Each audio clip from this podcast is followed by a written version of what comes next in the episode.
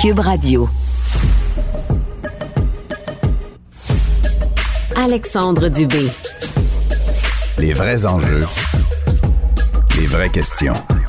Cube Radio. Les affaires publiques n'ont plus de secret pour lui. Il analyse l'actualité.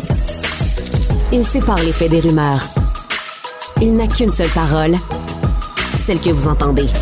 Alexandre Dubé. Mercredi 24 août. Bonjour tout le monde, j'espère que vous allez bien. Avant-dernière euh, émission sur Cube Radio.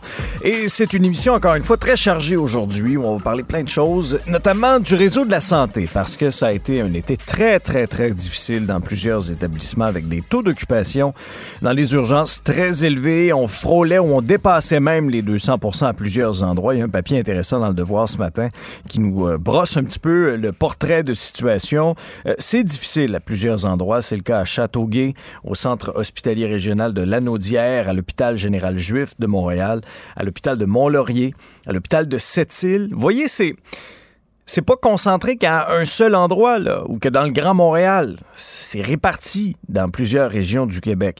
Et qui de mieux que le docteur Gilbert Boucher, président de l'Association des spécialistes en médecine d'urgence, pour nous euh, donner leur juste. Bonjour, docteur Boucher. Bonjour, M. Dubé. Merci beaucoup d'être là. Euh, Dites-moi d'abord le, le bilan de l'été. Là. On est le 24 août. Euh, Est-ce que ça a été pire que les autres années? Ça a été extrêmement difficile. On l'avait annoncé au mois de juin. Là. Depuis le mois d'avril et mai, on sait qu'il y a beaucoup plus d'achalandage dans nos urgences au Québec, qu'on n'a pas le personnel, on n'a pas le, nombre de lits qu'on avait avant. Donc, nécessairement, ça montre, à, ça mène à de l'engorgement. Comparé à l'été dernier, là, c'est des 20 à 25 plus de patients qui, qui, attendent pour les hospitalisations, plus de patients qui passent 24 heures, plus de patients qui attendent plus que 48 heures à l'urgence. Alors, on savait que ça a été difficile, puis ça a été très difficile pour les, les patients, surtout dans les salles d'attente cet été. Ouais, c'est clair. Est-ce que dans certaines régions du Québec, ça a été euh, pire que d'autres ou un peu comme ce qu'on pouvait observer, euh, c'est pas mal généralisé là, dans plusieurs régions du Québec? En ce moment, c'est très généralisé. Il faut comprendre qu'il y a peut-être eu trois étapes cet été. Là. Il y a eu jusqu'à la fin juillet où est-ce qu'on a été excessivement le personnel de la santé. Il y a eu beaucoup de gens qui ont eu la COVID. Alors, on a eu un grand manque de personnel. Il y a eu un deux, trois semaines pendant la, les vacances de la construction qui étaient un petit peu plus calme, calme étant plus la normale. Mais depuis dix jours, là, c'est il y a vraiment beaucoup de patients qui attendent, beaucoup de patients qui repartent sans avoir de patients. Puis comme vous le mentionnez, là, maintenant, c'est la, à la grandeur du Québec. On voit qu'on hum qu'on recommence la vie normale, puis ça affecte tout le monde. Un, un, une durée de séjour moyen, euh, les gens vont attendre combien de temps? Donc, effectivement, il y, a, il y, a, des journées plus critiques. Là, on le sait, souvent, c'est le lundi. Maintenant, c'est rendu le lundi et le mardi. Le jeudi, okay. le vendredi. Donc, ça revient presque tout le temps. C'est très difficile. Euh, le moral est à terre, et je peux vous dire, est à terre dans, dans les urgences. Tous les corps sont difficiles, mais encore là, la population aussi en souffre. Il y a beaucoup de patients qui ils savent qu'ils n'ont pas besoin de venir nous voir, mais malheureusement, ils n'ont pas d'autres points d'accès pour le, pour le réseau. Alors, ils se ramassent aux urgences. Ils, ça fait beaucoup de monde à traiter en ce moment, puis malheureusement, on n'a pas la, capacité. On avait cette discussion-là un peu plus tôt cet été, vous et moi, en disant le problème, c'est qu'il y a une porte d'entrée pour le réseau de la santé. Euh, vous me sembliez un peu, euh, vous me optimiste un peu plus tôt cet été. Euh, est-ce que, est-ce que vous voyez des solutions à, à court moyen terme? Avez-vous l'impression que la pression sur le réseau va diminuer là un peu cet automne ou au contraire c'est évident qu'on peut pas continuer à faire des choses comme ça. C'est pour ça, comme je vous le mentionnais plus tôt cet été, il y a des plans qui sont sont mis en place pour changer les choses de faire, pour utiliser mieux les lits, pour décompresser le système comme euh, comme on en parle si souvent. Euh, maintenant, ça se passera pas au mois d'août. On est encore en mode vacances. Il en reste encore un autre deux semaines à passer avant que tout le personnel revienne. Mais on espère le, le, nombre de patients qui, attendent des lits, là, des niveaux de soins alternatifs qu'on parle, a été en augmentation. Alors ça, on espère. Le gouvernement réagit bien là avec les, les quatre par chambre. On sait que c'est malheureux, mais il faut désengorger le système. Il y a beaucoup de projets de coordonnateurs de lits, coordonnateurs d'hospitalisation, euh, l'hospitalisation à, la maison. On l'a vu cet été, il y a de plus en plus d'informations pour aider la population à se trouver d'autres accès. C'est sûr que ça prend du temps, c'est pas facile. Les gens attendent longtemps dans les urgences, mais au moins on s'en va quelque part. Donc ce que vous nous dites, c'est qu'ultimement, on n'a pas le choix de, pacter les chambres. Dans le contexte actuel. Ben effectivement, on est on, est vraiment revenu à des volumes d'avant pandémie, puis malheureusement, on le sait, on n'a pas le même nombre de lits. Alors, il manque encore beaucoup de personnel. Euh, les gens avaient besoin de prendre des vacances cet été, puis malheureusement, la population a des besoins, ils ont ils sont malades, il faut s'en occuper. Ça, ça dérougit pas, puis c'est eux qui sont importants dans tout ça, puis c'est pour eux que c'est le plus difficile. Mais euh, les chiffres sont à la pluie. Cet été a été plus difficile que l'été dernier. Est-ce que euh, au niveau de la pandémie, parce que bon, on a eu une septième vague cet été, euh, pour le réseau de la santé, c'est clair que bon, vous êtes au front, vous êtes en première ligne. Il y a eu plusieurs travailleurs de la santé qui ont dû euh, s'absenter du travail. Est-ce que ça, combiné aux vacances d'été, parce que le personnel de la santé il a droit aux vacances, puis ils sont, bien mérités à part ça, est-ce que ça, ça n'aura pas été un peu la tempête parfaite là, des derniers mois? Toutes les qu'est-ce qu'on se rend compte depuis le mois d'avril puis au mois de mai, c'est que le réseau, comme il fonctionne en ce moment, avec la demande de services de la population, puis le moins de lits qu'on a ne peut pas fonctionner. Alors c'est là que la réforme de la santé du ministre Dubé, c'est là que les projets innovants, il faut qu'on utilise nos lits de, meilleure manière parce que on, pourra pas y arriver. Puis c'est là qu'on espère que dans les prochaines semaines, dans les prochains mois, les projets qui ont été mis sur la table au printemps vont être mis en place parce que c'est pas facile. Quand on parle de qu'est-ce qui cause le problème, c'est vraiment multifactoriel. C'est toujours la même chose. Ça dépend des régions. Vous mentionnez les vacances. Je peux vous dire qu'à Saint-Agathe, pendant l'été, c'est très occupé parce qu'il y a beaucoup de vacanciers qui vont dans, cette ben zone-là. Il y a beaucoup plus de traumas. Euh, il y a d'autres endroits, effectivement, à Montréal, au, au, mois de juillet, il y a eu vraiment une espèce d'épidémie de COVID. Il y a eu beaucoup de fermetures de lits dans nos hôpitaux alors à cause du COVID. Alors ça, ça a causé des problèmes. Mais chaque, on est tellement, on est tellement serré qu'il faut comprendre que quand 50 à 60 de nos lits sont occupés par des patients qui ont besoin d'admission, euh, n'importe quelle augmentation cause beaucoup de problèmes. Oui, ça c'est clair. Euh, vous dites au niveau des travailleurs, quel est le moral des troupes euh, actuellement? Mais ben, c'est ça qui est extrêmement difficile. Là. surtout, euh, qu'est-ce qui se passe un petit peu en ce moment, c'est que c'est beaucoup les urgences aussi qui se retrouvent à, être obligées d'absorber tout ce, surplus de, de, de patients. Puis c'est même pas un surplus, c'est juste qu'il n'y a pas d'autres endroits pour les faire.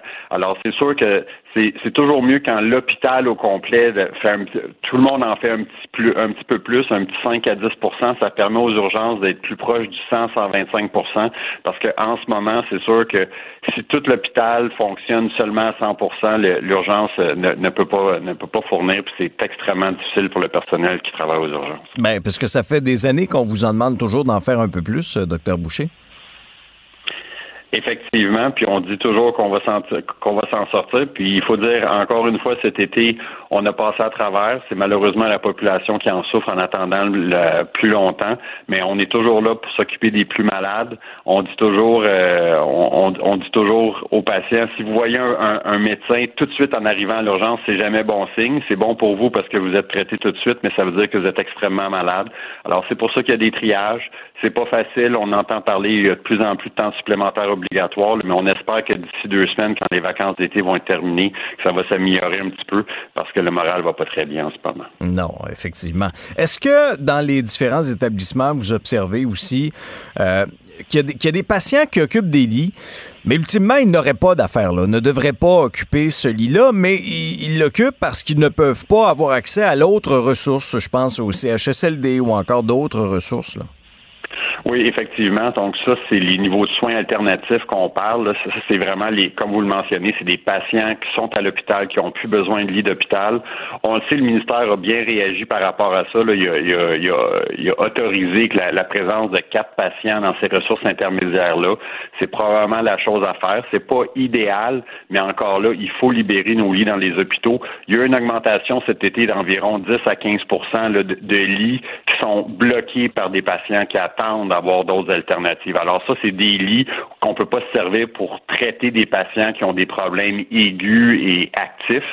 Euh, c'est des patients que ça fait trois, quatre, sept jours qui sont à l'hôpital, qui ont plus besoin de voir un médecin, qui ont plus besoin de voir une infirmière peut-être plus qu'une ou deux fois par jour, puis sont pris dans des lits d'hôpital, puis on n'a pas d'alternative pour eux, puis ça, ça mène à la congestion des urgences, c'est certain. Est-ce que, est-ce que le système aussi n'est pas un peu à repenser? C'est-à-dire que si on misait davantage sur les soins à domicile, est-ce qu'on pourrait peut-être désengorger aussi le, réseau? Parce que là, il y a une porte d'entrée, tout le monde se rend là, mais en bout de ligne, on est congestionné, docteur. Oui, mais il y a beaucoup, il y a beaucoup de choses, puis c'est là que toute l'histoire de la réforme du système de santé du ministre Dubé euh, prend euh, tout son, son but, si on veut, c'est de repenser comment qu'on va faire les choses. Euh, la médecine à domicile, c'est sûr que c'est un, une des parties. On parle de l'hospitalisation virtuelle à la maison aussi. Ça a été des choses qui s'en viennent. Euh, L'accès, donc aider la population. Il y a beaucoup de patients qui ne savent pas comment accéder à la première ligne. On parle d'étendre la première ligne. On le sait, là, les, médecins de famille ne peuvent pas être toujours le point d'entrée pour tous les problèmes des, des Québécois. Il faut qu'il y ait d'autres personnes. On parle des pharmaciens, on parle des physiothérapeutes il y a beaucoup de travailleurs de la santé qui peuvent aider. Alors, vous avez raison, il faut repenser tout ça, puis c'est dans cette optique-là, la réforme de la santé, on parle, le ministère parle de, laisser les gens sur le terrain prendre des décisions, des initiatives. Alors, on espère, on sait que ça ne sera pas présent la semaine prochaine, mais c'est tous des projets qui n'étaient pas là il y a deux, trois ans. Ça a été difficile la pandémie, mais depuis le printemps, on, travaille sur ces choses-là, puis on espère que ça va avancer parce que la population a besoin de services, puis encore une fois, il faut, faut le répéter, mm. c'est eux qui attendent 10, 12, 24, 28 heures des fois pour voir un médecin. Euh, oui, puis c'est interminable. Docteur Boucher, dites-moi, euh, est-ce que, est que vous êtes confiant que le plan proposé par le ministre Christian Dubé, notamment la création de son espèce d'agence Santé Québec, euh, de, de, vouloir, bon, on, a beaucoup une alternance dans le réseau de la santé, de, dans le réseau de la santé entre centralisé, décentralisé. Est-ce que, comment vous voyez ça? Est-ce que là, vous, vous aimez ce que vous voyez? Est-ce que vous croyez que cette recette-là va porter ses fruits? Monsieur Dubé est, le premier non-médecin qui est à la tête du ministère de la Santé depuis plusieurs années. Puis qu'est-ce qu'on voit là, c'est il s'appuie sur des données, il met des gens en charge, il y a un plan, on sait qu'il va y avoir de l'investissement en informatique, euh, il, y a, il, y a, une meilleure gestion qui va s'installer. Alors, c'est vraiment la chose qu'il faut faire maintenant. Il faut les appliquer, c'est la gestion du changement, ça c'est une autre étape, mais au moins, qu'est-ce qui qu'est-ce qu'on a prévu va probablement amener des résultats. Alors, on espère que ça, que ça va porter fruit. Avec un peu de recul, est-ce que c'était la bonne décision de fermer euh, certaines salles d'urgence pendant l'été? Euh, alors, ça, la réponse, c'est oui. Euh, puis ça, il faut penser surtout à, premièrement, pour la population, il faut que ça soit sécuritaire. Alors, chaque urgence, le fait de l'annoncer d'avance, le fait de mettre des ambulances à l'extérieur de ces endroits-là, au cas où il y ait des vraies urgences pour pouvoir transférer les patients, euh, c'est, quelque chose de très sécuritaire pour la population. C'est sûr que c'est plus long pour eux, il faut qu'ils se déplacent euh, sur une, plus grande distance, mais il faut pas oublier que nos équipes soignantes sont excessivement importantes. Puis on en parle du temps supplémentaire obligatoire, ça fait deux ans que les gens en font, euh, c'est très, très irritant, puis ça mène à beaucoup de pertes d'employés. Alors, devant euh, les, horaires de travail qui étaient complètement dégarnis pour tout l'été. Euh, c'était si les urgences-là restaient ouvertes, ça aurait été du temps supplémentaire par-dessus temps supplémentaire obligatoire. Donc, oui, on aurait peut-être resté ouvert six, huit semaines de plus, mais ça, ça aurait dire qu'on aurait plus d'équipe au mois de mmh. septembre. Alors, de fermer un corps de travail, de l'annoncer d'avance, d'avoir des mesures qui pour aider la population en cas d'urgence de, majeure, c'est la chose à faire. Parce que les équipes, je peux vous qu'il y a plus d'urgences qui ont demandé euh, d'être fermées. Euh, puis les, quand ça a été refusé, les équipes ont beaucoup de misère à continuer parce que c'est beaucoup de temps supplémentaire, puis c'est très difficile pour le, personnel. Ouais. En conclusion, euh, docteur, est-ce que je présume que vous allez suivre de manière attentive la prochaine campagne électorale. Qu'est-ce que, qu'est-ce que vous souhaitez voir comme engagement ou comme intérêt de la part de nos politiciens? Et c'est sûr qu'on va parler des problèmes des urgences. L'important, c'est la population. Il faut trouver un moyen de, donner, de leur donner des services. Euh, il y a plusieurs manières d'approcher les problèmes. D'y aller tranquillement, systématiquement, c'est peut-être la meilleure chose. Alors, on verra qu'est-ce qu'ils ont à proposer. Mais pour l'instant, on, espère que qu'est-ce on, est confiant que ce qui a été proposé va, va mener à des résultats. Docteur Gilbert Boucher, vous êtes président de l'Association des spécialistes en médecine d'urgence du Québec. Merci d'avoir été là. Bon courage. Merci, monsieur. Au revoir. Merci, oublions jamais de placer les choses en perspective. Ça aurait dû être une grande célébration. C'est quand même gros ce qu'on évoque là. Très significatif pour bien comprendre tout ce qui s'est passé. Un professeur, pas comme les autres. Luc La Liberté. Bonjour Luc. Oui, bonjour Alexandre. Ça va bien? Très bien, toi? ben oui, très bien, très bien, merci. On se dirige lentement mais sûrement vers euh, les élections de mi-mandat aux États-Unis. C'est à se demander, ce sera quoi la question de l'urne? Ben, il y a un sondage euh, indique que ça pourrait être effectivement l'avortement. Oui, ben écoute, c'est un, sondage qui euh, établit, c'est un, un, portrait du Pew Research Center qui est toujours euh, qui est toujours un site, qui est toujours une organisation fiable puis drôlement intéressante dans, sa façon de recueillir des données.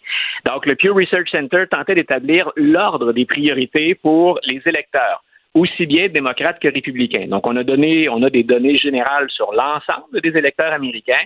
Puis ensuite, bon, on découpe. On, y va selon, selon qu'on se soit déclaré indépendant ou encore républicain ou démocrate.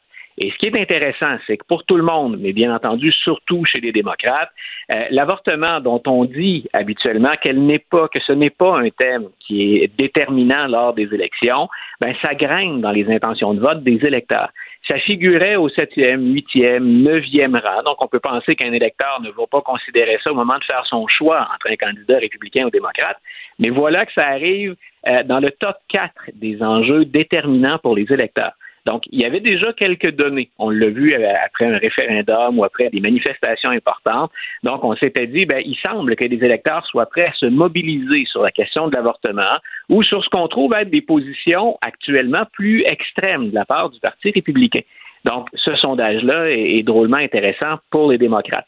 Par contre, quand on regarde l'ensemble des données, ben, les, républicains sont encore pour les élections de mi-mandat dans le siège du conducteur. Ce que confirme ce sondage-là, bien sûr, l'avortement peut être une question de l'urne, mais de l'autre côté, l'écart se resserre entre républicains et démocrates, alors que ben, le mois de septembre pointe le bout de son nez, les élections ont lieu en, novembre.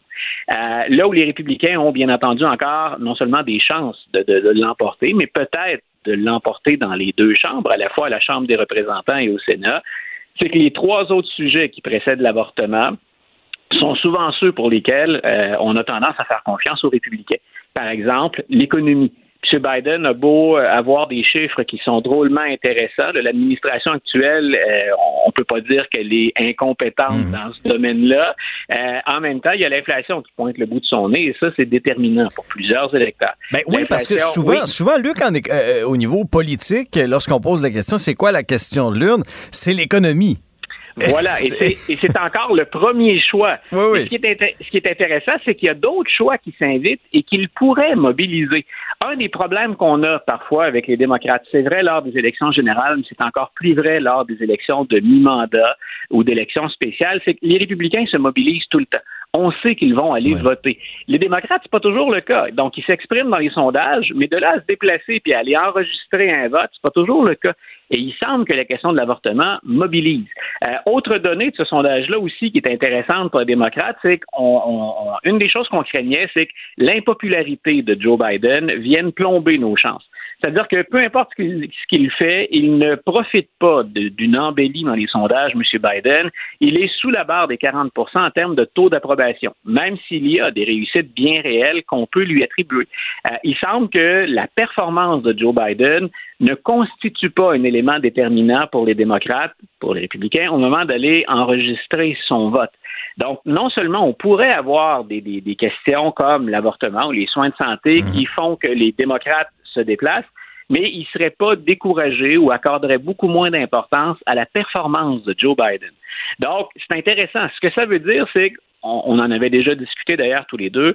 Euh, on parlait d'une vague rouge il n'y a pas si longtemps, donc ce serait pas le cas euh, au Sénat et euh, ce serait une portée atténuée pour une victoire républicaine à la Chambre. Donc il y a encore de l'espoir pour, pour les démocrates. Pour te donner une idée, puis j'arrête sur ce mhm. sujet-là mhm. ensuite, on passe à autre chose. même le gouverneur DeSantis, à qui on prête des intentions pour la présidentielle 2024 en Floride, M. DeSantis, il n'est pas ébranlé. On ne peut pas penser que dans la course, la, course qui, vient pour, euh, pour gouverner la Floride, euh, son adversaire, dont on sait depuis hier qu'il sera Charlie Christ, un ancien euh, républicain qui, se présente maintenant pour les démocrates, DeSantis n'est pas, pas battu, ce serait pas serré. Mais M. Christ et les démocrates remontent dans les intentions de vote. C'est-à-dire que ce qu'on considérait être une question jouée d'avance ben, pourrait nous donner une véritable course. M. Christ, il est optimiste, peut rêver à l'exploit, mais c'est, on n'en est pas là. Mais c'est pour bien montrer à quel point les, les, effets de, de sujets ou de questions comme l'avortement, c'est en train de changer la donne d'ici au mois de novembre. Oui, c'est clair. Euh, Joe Biden et les dettes étudiantes, là, il y aurait une annonce qui serait imminente. Oui, puis une annonce, moi j'ai bien hâte de voir la réaction qu'on va avoir à ça. Euh, M. Biden l'avait fait là, en raison de la COVID, des difficultés économiques. On avait donné un congé de paiement à ceux qui se sont lourdement endettés pour étudier. Puis ceux qui s'endettent lourdement aux États-Unis pour étudier, ils sont nombreux. Donc, euh, M. Biden avait dit qu'il ben, y aura une pause pour le, remboursement de cette dette-là. Et pour les éléments les plus progressistes, surtout ceux qui insistent sur la protection ou la valorisation des minorités ou un soutien qu'on a besoin d'apporter aux représentants des minorités, les progressistes disaient non seulement il y aurait ce congé-là, euh, mais il faudrait euh, qu'on annule la dette étudiante ou qu'on les aide finalement. Euh, et Joe Biden serait sur le point d'annoncer, ça fait le tour des médias américains ce matin, on en jase, on en discute depuis hier, il serait sur le point d'accorder un soulagement de 10 000 dollars. Au total, la somme, ce serait, euh, si je ne me trompe pas, le plus gros investissement pour les dettes étudiantes aux États-Unis. Euh, par contre, il y a beaucoup de critiques qui disent 10 000 dollars, vous n'aidez pas vraiment euh, les minorités ou les Américains les plus pauvres avec cette somme-là.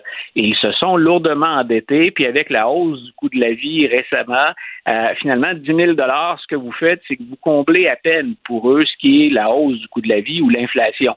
Donc, il y, a, il y aura des critiques républicaines pour dire ben, vous investissez là-dedans, on a d'autres postes budgétaires où on pourrait mettre cet argent-là.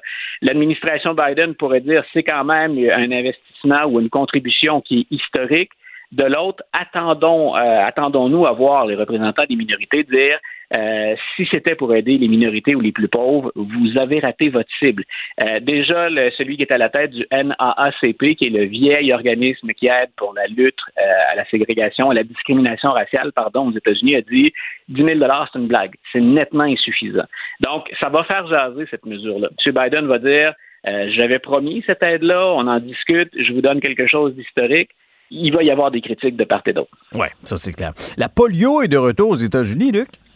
Oui, ben écoute, on a beaucoup parlé, hein, puis on, ne cessera pas d'en parler parce qu'on voit avec les élections de mi-mandat que tout ce qui est désinformation continue de sévir ah aux États-Unis. Euh, puis il y a des gens qui, refusent de, consulter ailleurs que sur les sites où on fait de la désinformation. Euh, la polio, on, s'inquiète au sein des, euh, de ceux qui gèrent la santé aux États-Unis parce que c'est quelque chose qu'on avait à toute fin pratique éradiqué.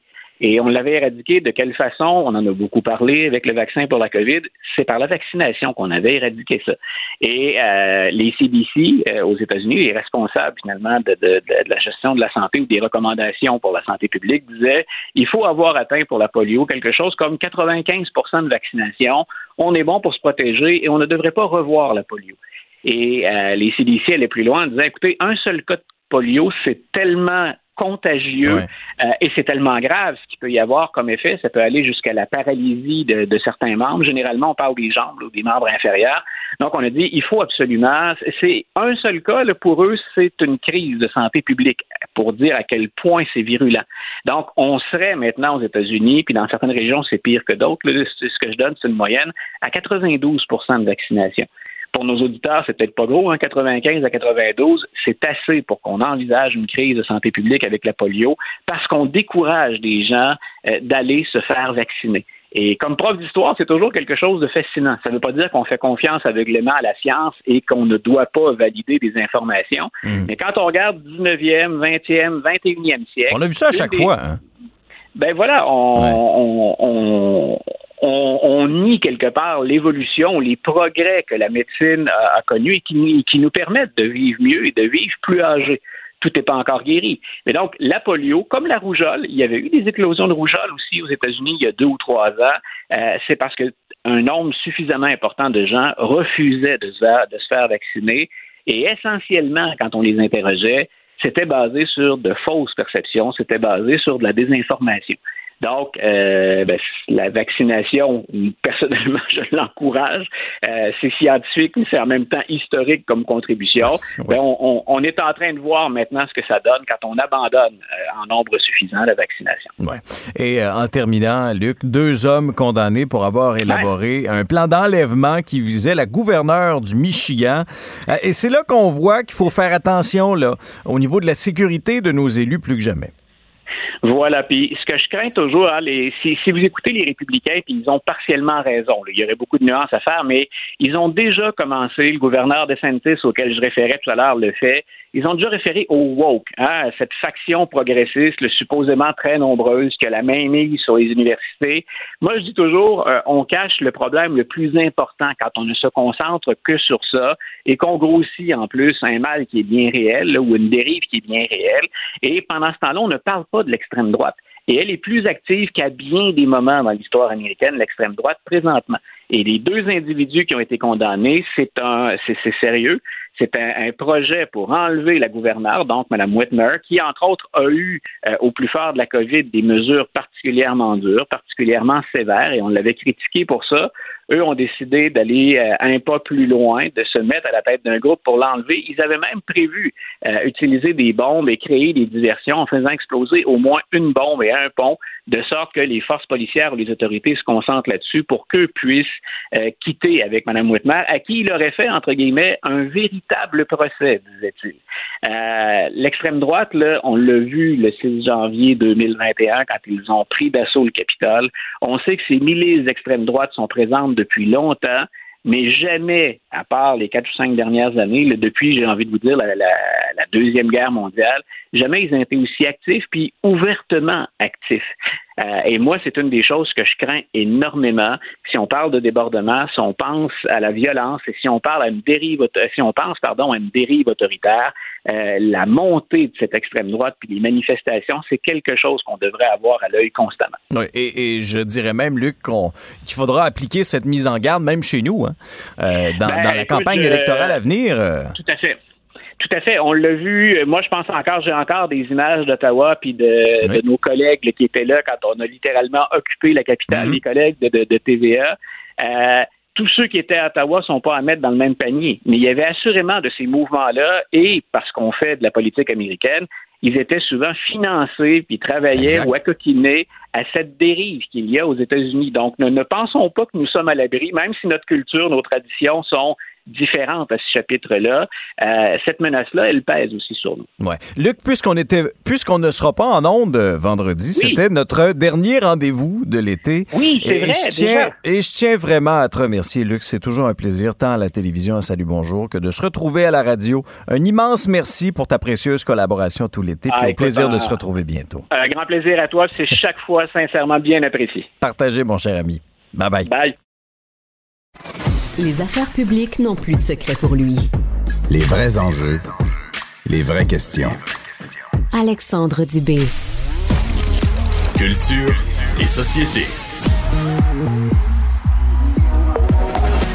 Anaïs Gertin-Lacroix est avec nous. Salut Anaïs. Bonjour Alexandre. Alors à Cannes, Elton John qui chante déjà son nouveau single qu'il fera en collaboration avec Britney Spears, ça sort bientôt dans quelques jours. Exactement. Donc là ça sort vendredi. Euh, le week-end dernier, Elton John a mis vraiment un court extrait sur euh, sa page TikTok. Donc je rappelle aux gens que dans les années 70, il a sorti la chanson Tiny Dancer et là il a décidé de la revisiter en invitant la reine de la pop Britney Spears. Pourquoi on dit Hold Me Closer, c'est qu'on est allé changer quand même quelques paroles. Donc c'est la raison pour laquelle on ne peut et on ne veut conserver le même titre. Toutefois, il y vraiment un échantillonnage. On veut refaire un peu ce qu'on a fait récemment là, avec euh, Dua Lipa. C'est une chanson attendue parce que c'est le grand retour de Brit. Et OK, Elton John était en feu. Donc, il était sur l'île Sainte-Marguerite dans la baie de Cannes. Et pour la toute première fois, il a fait jouer la chanson avec Britney Spears, la collaboration au complet. OK? Puis là, on tue pas la une avec l'extrait. Moi, je te, je te fais entendre et je vous fais entendre ce qu'on entend sur les médias sociaux et je trouve que c'est parfait parce que, tu sais, c'est un personnage. Vraiment, là, on entend, on est capable un peu d'imaginer ce que c'est, mais en même temps, il y a tellement de gens qui crient qu'on comprend pas trop. Bref, voici un aperçu de ce que nous allons découvrir ce vendredi. Ça sera disponible, évidemment, sur Cube Music. On écoute ou à moitié Hold Me Closer.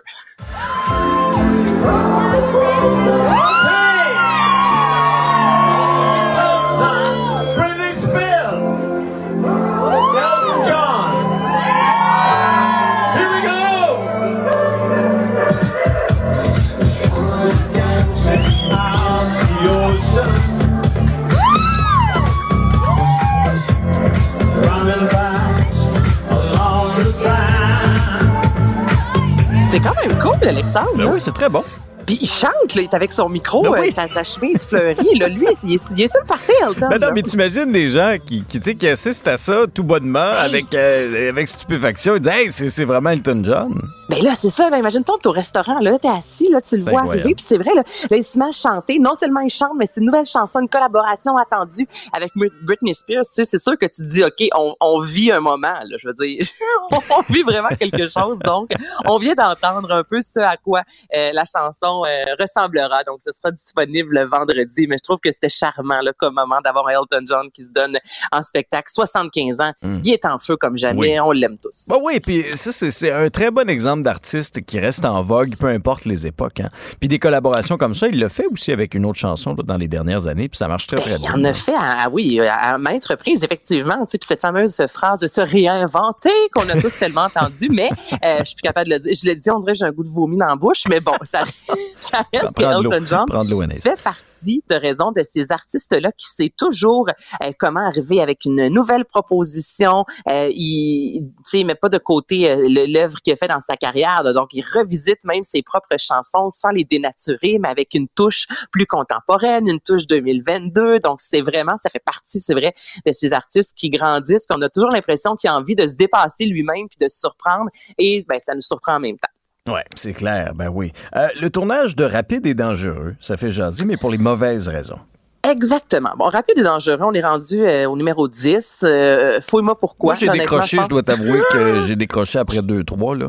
Mais si, je m'en allais dire. Moi, je trouve 10. qu'après le deuxième, on a fait le tour. là, Écoute, là, Oh. j'ai- manqué les derniers chapitres. euh, je sais pas, ça devait Ben, être fascinant, écoute, mais... Gars, c'est vroom, vroom, vroom. Ouais. Euh, vroom, vroom, vroom. Ouais. Les, caves, vroom, les vroom. caves qui faisaient des bangs sur le pont Champlain puis sur euh, certaines autoroutes, ça, c'était, c'est-tu dans le film, ça, ou non? Ben pas- là, c'est on, ça, On, tournait pas ça, là. Non, mais c'est ça l'affaire, Alexandre. C'est que là, on va tourner euh, Fast and Furious, le dixième épisode, le dernier de la série. C'est tourné euh, depuis le début à Los Angeles, notamment dans le quartier Angelino Heights.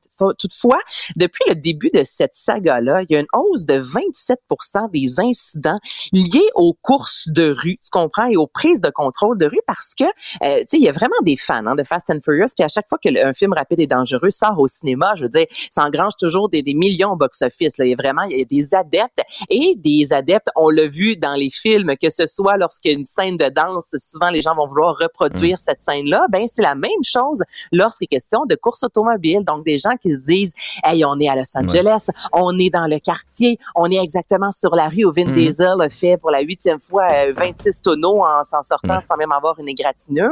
Donc, ça fait en sorte qu'il y a eu une grosse augmentation des accidents.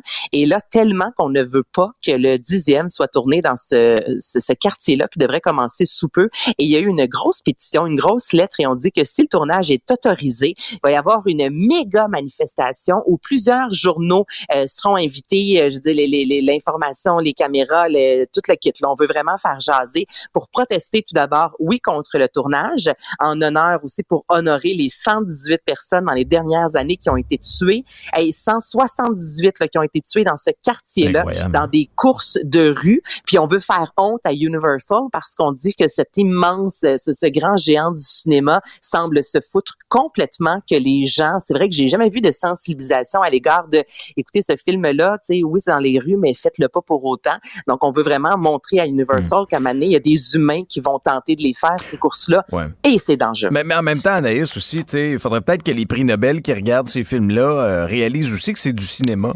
Ben, c'est ça. Euh, je veux dire, c'est pas la vraie vie, là. C'est des cascadeurs, c'est dans un milieu contrôlé. Si t'es assez sans dessin pour aller reproduire ces scènes-là sur la route, excuse-moi, là, mais c'est pas fort, là. Ben non, mais c'est pas fort. Puis c'est la même chose que Jackass. On s'en est parlé. Le Steve-O qui s'est cassé, je sais pas combien d'os. Puis à chaque fois, il y a ch- chaque année, euh, lorsqu'un film sort, une série ou peu importe, il y a des gens qui vont se retrouver à l'hôpital. Tu sais, mais ça.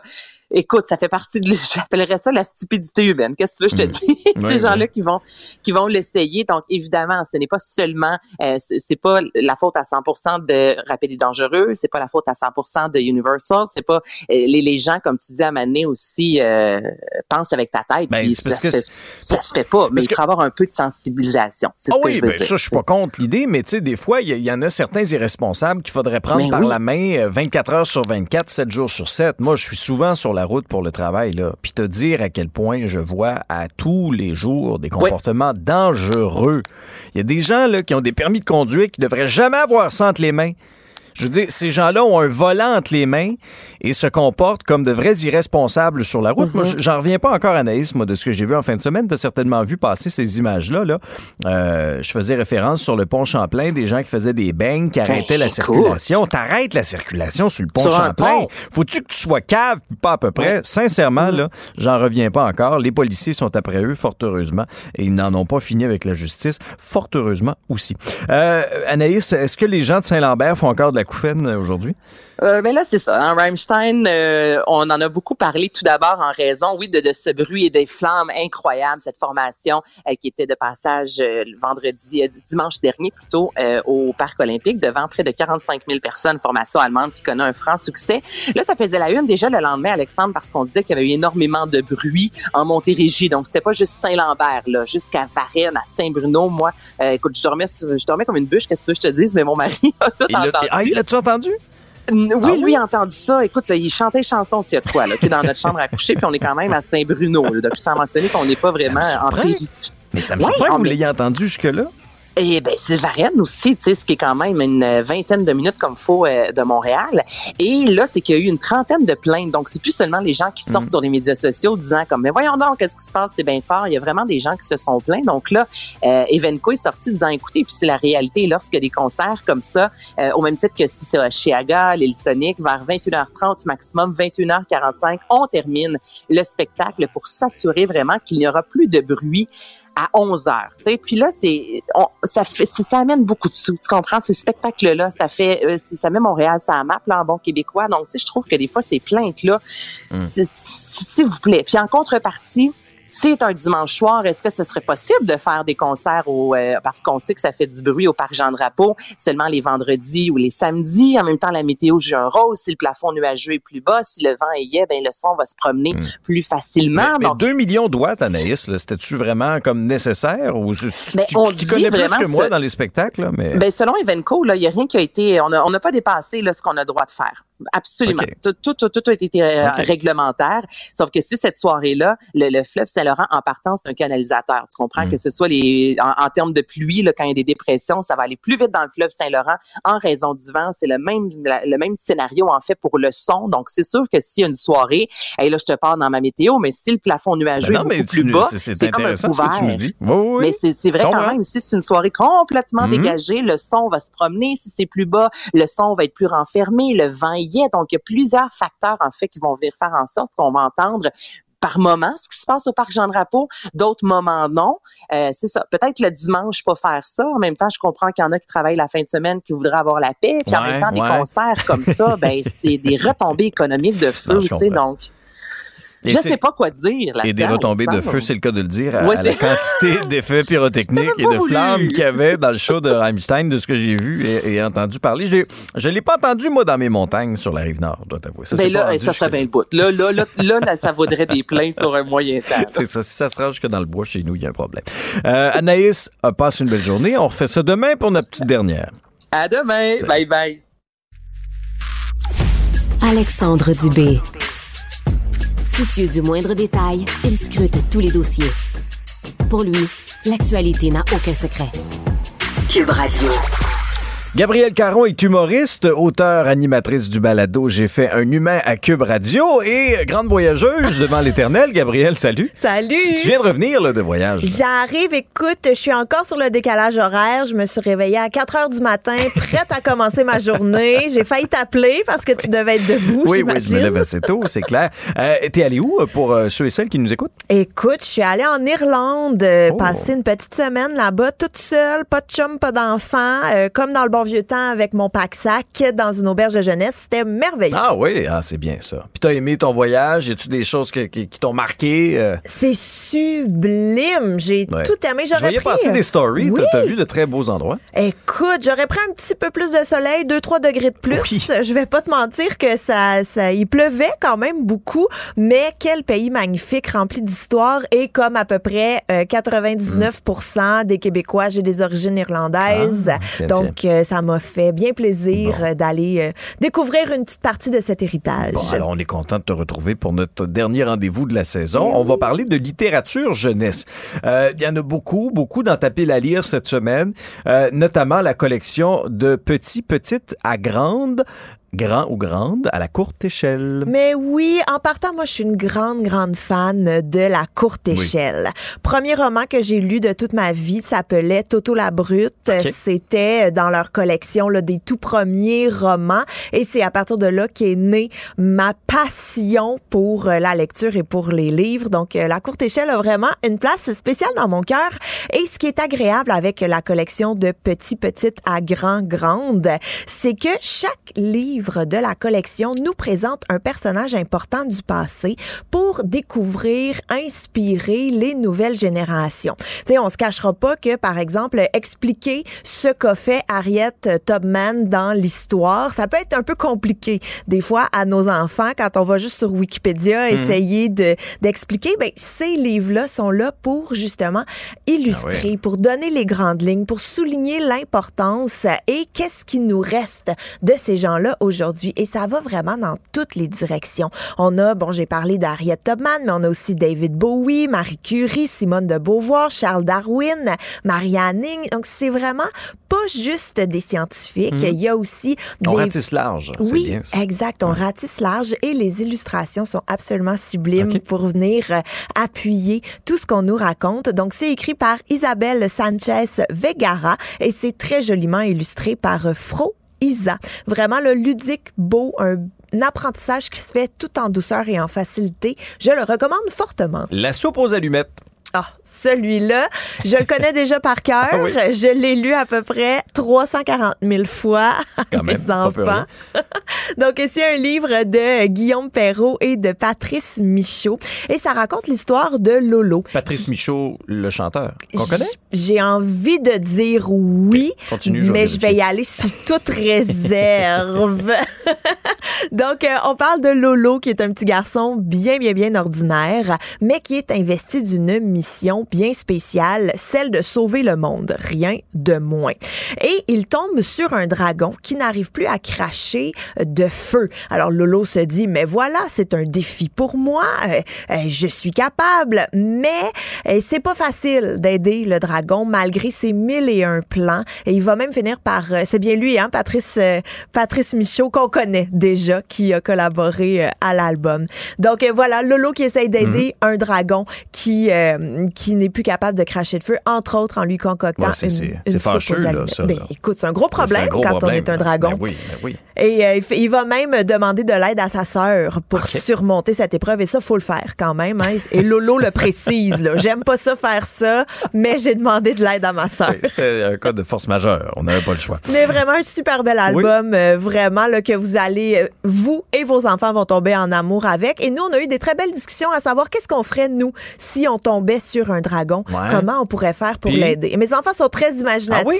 Qu'est-ce qu'ils ont dit? Ben écoute, euh, beaucoup de choses qui impliquaient notre maison qui part en feu. Ah ouais, Donc, ça, euh, c'est un pensée-y bien, par exemple. un pensez-y bien, effectivement. Ouais. On va peut-être retourner à la table à dessin. On va rebrainstormer euh, avec euh, la gang. La gymnastique des petits loustiques, 40 activités pour l'éveil des tout petits dès 3-4 ans. Oui, euh, celui-là, si vos enfants ont la bougeotte comme les miens et qu'on veut les faire gigoter un peu, mais sans nécessairement les mettre devant l'écran, ben ça c'est un livre qu'il vous faut absolument parce que on le sait, l'activité physique, mais c'est ultra important dans le développement. Oui. Ça facilite par exemple la coordination, ça aide à se détendre. Et ça c'est vraiment un petit cahier qui propose une vingtaine de mouvements, d'enchaînements aussi qu'on peut faire en famille ou qu'on peut faire euh, seul. Encore une fois, des très très belles illustrations, des mouvements faciles qui vont euh, qui vont les occuper. Moi, j'ai eu droit à tout un spectacle là, avec euh, mon plus jeune. Regarde ça, maman, comment je suis bon avec euh, le yoga. Oui, oui. Digne de révolution, mais dans ton salon. Euh, Triceratops ne partage pas. Oui, et juste avant, je reviendrai avec les ballons d'eau qu'on a sautés un Ben On petit peu plus ça. haut. Mais oui, les Un ballons d'eau, parce que s'il y a un coup de cœur, je l'ai-tu, euh, tu l'as-tu pas? Non, je l'ai pas, mais vas-y. Ben écoute, J'ai- j'ai dû le rajouter en dernier parce que je l'ai reçu euh, tout, tout, tout vas-y, récemment. Ben oui, ben oui. Un coup de cœur, là, mais Ah hein? vraiment, je l'ai lu autant pour mes enfants que pour moi. Je me suis reconnue autant dans ce livre que Mhm. mes enfants se sont eux-mêmes reconnus dans ce livre. C'est chez La Bagnole. hein. J'ai déjà euh, parlé à plusieurs Oui. reprises comme quoi j'adore la maison d'édition La Bagnole. Avec raison, ben oui. Écrit par Sarah de Gonze et illustré par euh, Élodie Duhameau. Et ça parle d'hypersensibilité, qui est un sujet, bon, qui peut être quand même pas si facile à décortiquer, mais on parle euh, d'hypersensibilité, mais également d'émotion. Et pour illustrer tout ça, c'est illustré avec des ballons. Donc, légers, remplis d'eau, des ballons qui éclatent. Chaque ballon, chaque style de ballon illustre une émotion. Et c'est tellement bien expliqué que moi-même, en le lisant, j'ai fait Ah ben oui, je comprends. Je comprends exactement. Ou même Ah oui, je me sens comme ça à tel ou tel moment. Et on parle vraiment, pas juste les, les, la colère et la joie. Là. On y va vraiment dans l'angoisse, l'anxiété, la, la surstimulation. C'est tellement bien illustré, c'est tellement beau. Puis oui, ça parle d'hypersensibilité, mais principalement d'émotion. Alors euh, vraiment là pour la gestion des, émotions, l'acceptation de soi, la différence, c'est coloré, c'est magnifique et on devrait euh, l'offrir à tous les enfants qui vont à l'école parce que Oui, c'est et- vraiment un beau Et livre. à relire peut-être chez certains adultes, Oui. ça vous ferait pas de tort. Là, est-ce qu'on y va à Triceratops ne partage pas? Oui, on peut y aller avec y- celui-là. on est prêt. Et là, tu vois, moi, je pourrais remplacer Triceratops par le nom de mes enfants. Ah oui? Ah oui, très facilement. Et ça, c'est une très belle histoire, en fait, sur le partage, qui est illustrée avec des dinosaures pour apprendre, évidemment, le plus grand défi de tous, partager avec les autres. Veulent-tu garder leurs jouets juste pour eux autres? C'est ça que tu nous dis? eh oui, Ah puis oui. même des fois, ils veulent toutes, même s'ils jouent pas avec, ils veulent quand même les garder stand-by d'un coup. Ben, d'un coup que ça leur tente. Moi, j'ai réglé ce problème-là. Oui? J'étais fils unique. Ah, Alors, voilà. tout était à moi. Ah oui, ça c'est un bon truc, Voilà. mais tu vois, euh, j'y ai pas pensé. moi. un peu trop tard, je te C'est ça, dis. des fois, hein, c'est la vie. Et il y a toute une collection euh, qui vient avec Triceratops. Donc, euh, ça s'appelle Mes petites histoires de dinos. Et là, il y a, bon, Tyrannosaure a besoin d'aide, Éoraptor se croit très fort, Diplodocus à la rescousse. Donc, vraiment plein euh, de défis qu'on rencontre avec les enfants qui sont illustrés dans des petites histoires vraiment très sympathiques, très simples aussi. Pas de gros, euh, pas de grosse morale ni rien. ouais. Puis des dinosaures. Tout le monde aime ça. C'est ça, effectivement, ça fait du bien. Euh, bon appétit, petit cochon. Hey, moi, là, j'ai une confession à faire. On est là pour ça, le confessionnal. Eh ben oui, écoute, j'adore les livres pop-up. Donc ça, c'est les livres en trois dimensions Oui, là, que oui, tu ouvres et ça se déploie, ça se déplie. Moi, j'ai une passion pour ça, même si je sais qu'il y a certains parents qui sont peut-être pas fans parce que c'est plus fragile, Mhm. puis on se cachera pas que les enfants, c'est pas la douceur Non, incarnée. c'est pas toujours délicat. Non, non, non, non, non, non. Combien de livres j'ai dû recoller avant d'aller les reporter à la bibliothèque? Je me confesse aujourd'hui. Mais euh, euh, l'album Bon appétit, petit cochon, c'est un petit album super simple où on a petit cochon à table qui veut pas manger parce qu'il dit que c'est pas bon, même s'il n'y a pas goûté. Ah ben là. Déjà là, scénario très familier Mhm. qu'on reconnaît dans plusieurs euh, familles. Et c'est écrit par euh, Elisabeth Lambilly et illustré par euh, Laure Dufay. Vraiment, là, ça a quelques pages, mais ça fait fureur chez nous. Faire parler Petit Cochon avec sa grosse bouche et tout, là. Vraiment délicieux. Et mes enfants ont, ont mangé au souper. Je Oh, tenais à le préciser, voilà. c'est un bon plus. C'est- une pierre deux coups. Comme on dit, effectivement, c'est parfait. Ciel et terre, plus de 200 questions.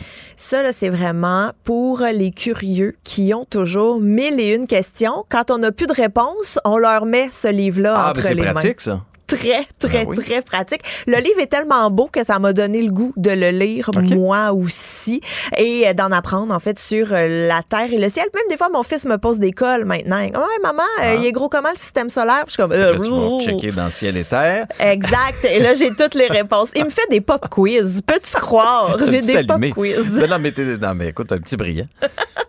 Donc, il y a plus de 200 questions avec les réponses pour vraiment tout savoir sur notre planète, le système solaire, l'univers au grand complet. C'est illustré pour justement faciliter la compréhension. C'est très bien expliqué et ça répond à notre curiosité. Et euh, si, euh, si des fois une question en amène une autre qui, elle, souvent se trouve un peu plus loin dans le livre. Donc, euh, des heures de... Tu sais, moi, c'est le genre de livre que j'amène là, quand on fait des longues sorties en auto. Ouais, ouais, ouais. Donc là, ça peut alimenter les discussions. Oui, ça parce peut... que si, exemple, euh, sur la route, il voit quelque chose, alors là, ah, ben oui, regarde ça, maman, puis OK, je comprends. Et voilà. Bonne stratégie. Donc, euh, très, très belle, très bel ouvrage. Puis je crois, si je ne me trompe pas, qu'il y a aussi d'autres volets. Tu sais, là, ça, c'est tariciel, mais je crois qu'il y en a sur d'autres sujets. C'est chez Larousse Jeunesse. Excellent. Est-ce que c'est le moment de la plug et de la fin? Écoute, on y va. OK, Je veux vous fois. dire que tous les livres Oui. sont disponibles sur cubelivre.ca. Si vous utilisez Gabriel 10, vous aurez un rabais avec tous vos achats. Et si vous trouvez que j'ai pas assez parlé de livres jeunesse, ben je vous invite à aller écouter une précédente chronique que j'ai fait euh, où je parle entre autres de romans jeunesse, peut-être pour les, les enfants qui sont un petit peu plus vieux. Tout ça est disponible sur cubelivre.ca sous l'onglet La pile à lire de Gabriel. En tout cas, tu nous as fait de très, très belles suggestions tout au long de l'été, Gabriel. Merci beaucoup d'être venu nous voir, d'ailleurs, en studio, à chaque semaine. Ça me faisait de la compagnie. Et puis, euh, je te souhaite une très, très belle année et au plaisir de se recroiser. Plaisir partagé. Salut, Gabriel. Salut. Découvrez la plateforme cubelivre.ca, une boutique en ligne accessible, pratique et inspirante qui accueille les auteurs de la francophonie. Laissez-vous séduire par son expérience de magasinage en ligne et recevez vos livres rapidement dans le confort de votre maison partout au Québec. Livraison gratuite à partir de 39 cubelivre.ca. Vous écoutez Alexandre Dubé. Une rigueur incontestable. Personnellement, j'aime beaucoup lire euh, Daniel Germain, qui est chroniqueur à la section argent dans le, dans le journal. Et euh, le sujet d'aujourd'hui m'a particulièrement interpellé. Moi, j'ai été dans cette situation-là. euh, j'ai été dans cette situation-là dans les derniers mois. Et Daniel posait la question suivante. Les propriétés, la propriété immobilière est-elle devenue l'obsession des milléniaux québécois? Daniel, bonjour. Bonjour Alexandre, merci pour le petit commentaire du début. Ah, ben, c'est très sincère, euh, mon cher, mais euh, c'est une question qui est importante. hein. Est-ce que est-ce que c'est une question générationnelle, cette priorité de devenir propriétaire chez les milléniaux, et est-ce que c'est encore accessible dans le contexte actuel? Ouais, c'est ça. C'est, c'est- c'est- la deuxième question, c'est la vraie question. Ouais. Euh, moi, je te fais une. Es-tu un millénial, Alexandre? Oui, j'ai 36 ans. Oui. Ah, OK, donc, ah, ben, tu es en plein milieu de, de la cohorte. Est-ce que toi, tu sentais l'obligation de, de devenir propriétaire? Oui, moi j'ai toujours aimé euh, posséder les choses. C'est-à-dire que au début de ma vingtaine, j'ai été locataire, mais je suis devenu propriétaire moi à l'âge de 23 ans à peu près. OK, donc, OK, ben, tu as fait ça quand même Ouais. il y a assez longtemps dans Ouais. un contexte qui était plus, euh, plus propice. Parce Mais- que du moment où on embarque, Oui, c'est ça. ben, sauf que. Ouais, mais sauf que Daniel, à un moment donné, avec le travail, ça m'a amené à Montréal et là, j'ai loué pendant quelques années. Euh, Jusqu'à ce que je me sois fait construire finalement une maison dans la dernière année. Et là, euh, là j'ai vraiment vu l'ampleur de la situation actuelle, là, je te dirais. Ah oui. Ouais, et, euh, et le, le titre, le, titre de la chronique, ça voulait un peu, je voulais titiller le lecteur, là, je voulais provoquer, parce que je, je trouve, je trouve qu'il y a beaucoup de détermination, plus de détermination de les propriétaires chez les jeunes actuels que dans ma génération. Moi, je suis un X et puis euh, on n'avait pas, euh, comment dire, on- ça faisait pas partie de nos euh, priorités Ah ouais? absolues. Euh, non, pas. euh, euh, au, au début des années 2000, euh, ben, il y avait des gens qui, qui achetaient, là, mais mais c'était pas euh, c'était pas un gros sujet. Puis euh, quand quelqu'un achetait à côté de à côté de nous, on l'enviait pas, puis on disait pas que je faudrait que je devienne propriétaire à mon tour le plus rapidement possible. Je pense que euh, aujourd'hui, euh, les, euh, les milléniaux, ben, les jeunes ont vu ont vu ma génération puis des boomers profiter du marché de l'immobilier parce que ça, a augmenté. Et, je crois qu'ils veulent devenir propriétaires parce que c'est difficile, c'est devenu un but ambitieux et surtout que s'ils ne font pas, ils vont passer à côté de quelque chose. Ouais. parce que ça va toujours augmenter, parce que ça enrichit. Et euh, au prix actuel de l'immobilier, le potentiel d'enrichissement est beaucoup plus euh, beaucoup plus mince qu'il a déjà été. Ah ben c'est clair. Euh, les, les prix sont déjà très élevés. Je pense pas qu'ils vont baisser tant que ça. Et le, le, coût de financement, lui, va augmenter. Euh, moi, j'ai comme l'impression, ben, évidemment, c'est une impression, mais j'ai l'impression que les prix vont stagner pendant un bout de temps et il faut des gros sacrifices pour pour devenir propriétaire d'une maison dans la région de Montréal, même d'un condo dans la région de Montréal, c'est devenu, devenu hallucinant. Est-ce que c'est est-ce que c'est encore réaliste, mettons là, pour pour quelqu'un qui va acheter sa première propriété sur l'île de Montréal, ou au contraire, ceux qui réussissent à acheter sur l'île, ben ce sont déjà des propriétaires de résidence qui vont vendre leur maison, qui vont empocher euh, quand même un certain montant, notamment avec l'équité qu'ils ont sur leur maison, puis ils vont pouvoir remettre ça sur l'autre propriété. Comment tu vois ça? Mm. En fait, faut avoir profité au préalable de la hausse des, euh, des, euh, des, prix. Si on a acheté et on vend deux ans après, je pense pas qu'on a fait une, bonne affaire. Là. On n'a pas remboursé beaucoup d'équité. En plus, on a, on a dépensé en frais de, de taxes et d'emménagement, etc. Donc, il euh, faut, faut avoir été propriétaire depuis un certain bout de temps, je pense, pour dire qu'on est dans la on est dans le game. Là. Euh, entrer aujourd'hui, euh, c'est c'est réaliste. Je pense pas que ce soit. Euh, ça dépend. Ça dépend. Toi, c'est sûr que tout seul, c'est plus difficile. Hmm. Il faut avoir deux bons revenus. Il faut renoncer à, à d'autres choses. Euh, cette génération-là a beaucoup voyagé. Il va falloir peut-être couper sur le voyage et sur d'autres euh, d'autres dépenses. Non, mais c'est vrai. Ah oui, ben, euh, certainement. certainement que c'est vrai. Parce que ramasser, par exemple, une mise de fonds pour une maison, lorsque des gens font un, deux, trois, quatre voyages par année, ben beau, là, les voyages, là, mais. C'est impossible. D'ailleurs, on a déjà discuté, on avait parlé d'immobilier, toi et moi. Mm-hmm. Et moi, moi, et, et, euh, je suis content d'avoir acheté. Je savais, je pense que je, ne savais pas que c'était pour s'apprécier comme ça, mais bon, ça, oui, euh, ça m'a enrichi, mais bon, si je vends, je me retrouve quand même dans un marché qui est cher, donc c'est pas, euh, c'est pas, euh, est-ce que c'est vraiment l'enrichissement, je ne sais pas. Toujours est-il que si j'étais pas propriétaire aujourd'hui, probablement que j'achèterais pas la propriété que j'ai en ce moment, parce que je trouverais ça trop cher. Ouais. Et, euh, oui, Je te pour dire, tu cites dans ta chronique les résultats intéressants d'un sondage euh, mené par la firme Léger pour le compte de Royal Lepage qui nous euh, qui nous décrit un peu le portrait hein, de ces de ces milléniaux ou quoi que ce soit. Et bon, oui, ils veulent acheter. Euh, et, on s'aperçoit qu'ils sont dans un pourcentage plus nombreux, euh, par exemple ailleurs qu'à Montréal. je disais qu'au niveau à Montréal, 35% seulement des milléniaux euh, possèdent donc une, propriété, comparativement à 57 ailleurs, si on regarde le global. Au Québec, au Québec, c'est 57% 35% à Montréal. C'est un sondage, hein. donc, tu sais, avec un avec un, échantillon au Canada de 2000 personnes, donc, je ne sais pas combien de répondants de Montréal, je n'ai pas regardé l'échantillon euh, dans le détail. Ça fait peu de monde. Je ne me fierai pas là-dessus. Mais cela dit, à Montréal, la, comment dire, la configuration de, l'immobilier fait en sorte qu'il y a toujours plus de locataires. Et euh, il y a aussi une grosse population étudiante, immigrants, et tout ça. Mm. Donc, il y a plus de locataires. Cela dit, 57 de taux de propriété chez les, euh, chez les millénarios, je trouve ça quand même assez élevé. Euh, si on compare à l'ensemble du. Ben, les dernières données là-dessus remontent, commencent à être battées un peu, mais la dernière fois, là, c'était 63% pour l'ensemble des ménages du Québec. Donc, ils ne sont pas tellement en retrait de ça, d'autant plus que le marché, il est cher pour eux et que il y a quand même des jeunes dans cette, dans cette cohorte-là. Euh, c'est entre 40, entre 26 et 41 ans, je pense. Euh, donc, il y a des gens qui ne sont pas encore rendus là.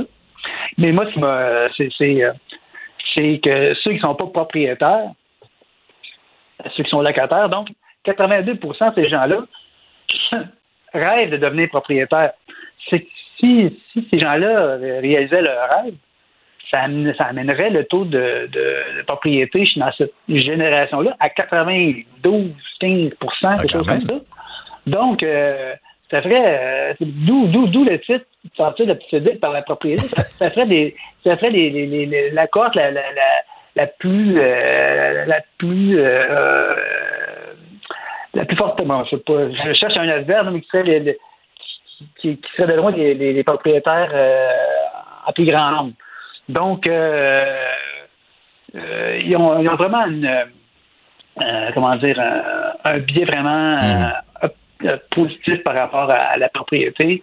et un autre chiffre qui m'a qui m'a qui m'a jeté par terre, c'est que les ils sont prêts à déménager pour devenir propriétaires, même s'ils voudraient acheter là où ils habitent déjà. Donc, ils aiment où ils sont, ils aiment leur environnement, mais pour devenir propriétaire, ils sont prêts à s'éloigner de leurs amis, de leurs réseaux sociaux, de leur. Euh, euh, c'est beaucoup de sacrifices, je trouve, euh, pour devenir propriétaire. C'est quoi leur position aussi sur le télétravail? Parce que moi, personnellement, j'ai beaucoup apprécié le télétravail quand j'ai pu en faire.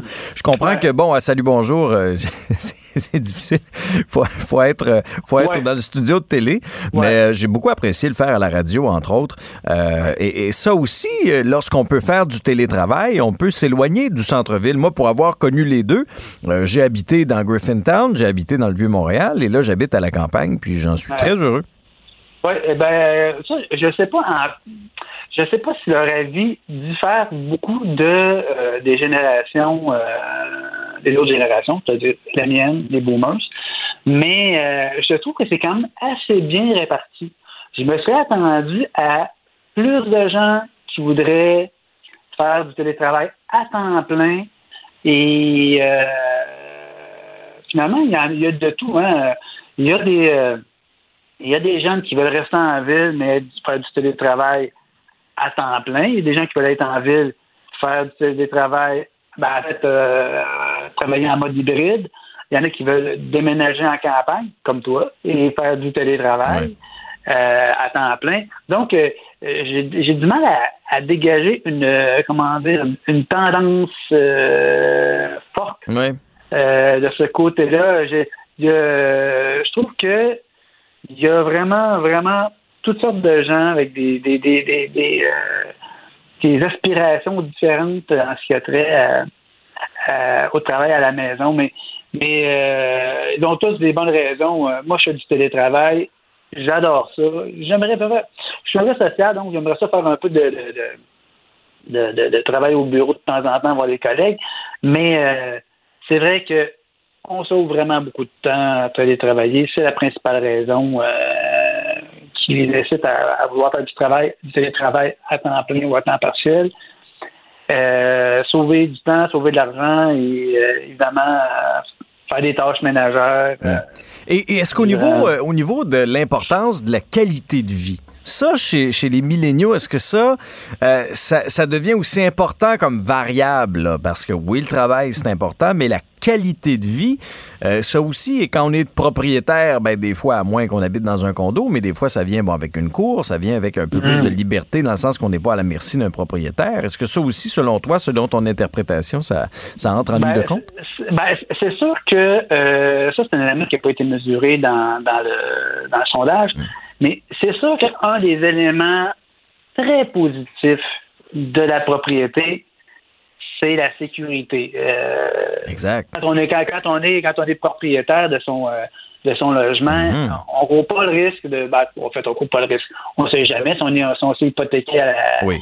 Faut payer. faut le payer, mais. mais je veux dire, on n'est pas exposé au risque de se faire évincer par un propriétaire. Euh, et on fait beaucoup de cas de ce genre euh, de ce genre d'événements depuis plusieurs années.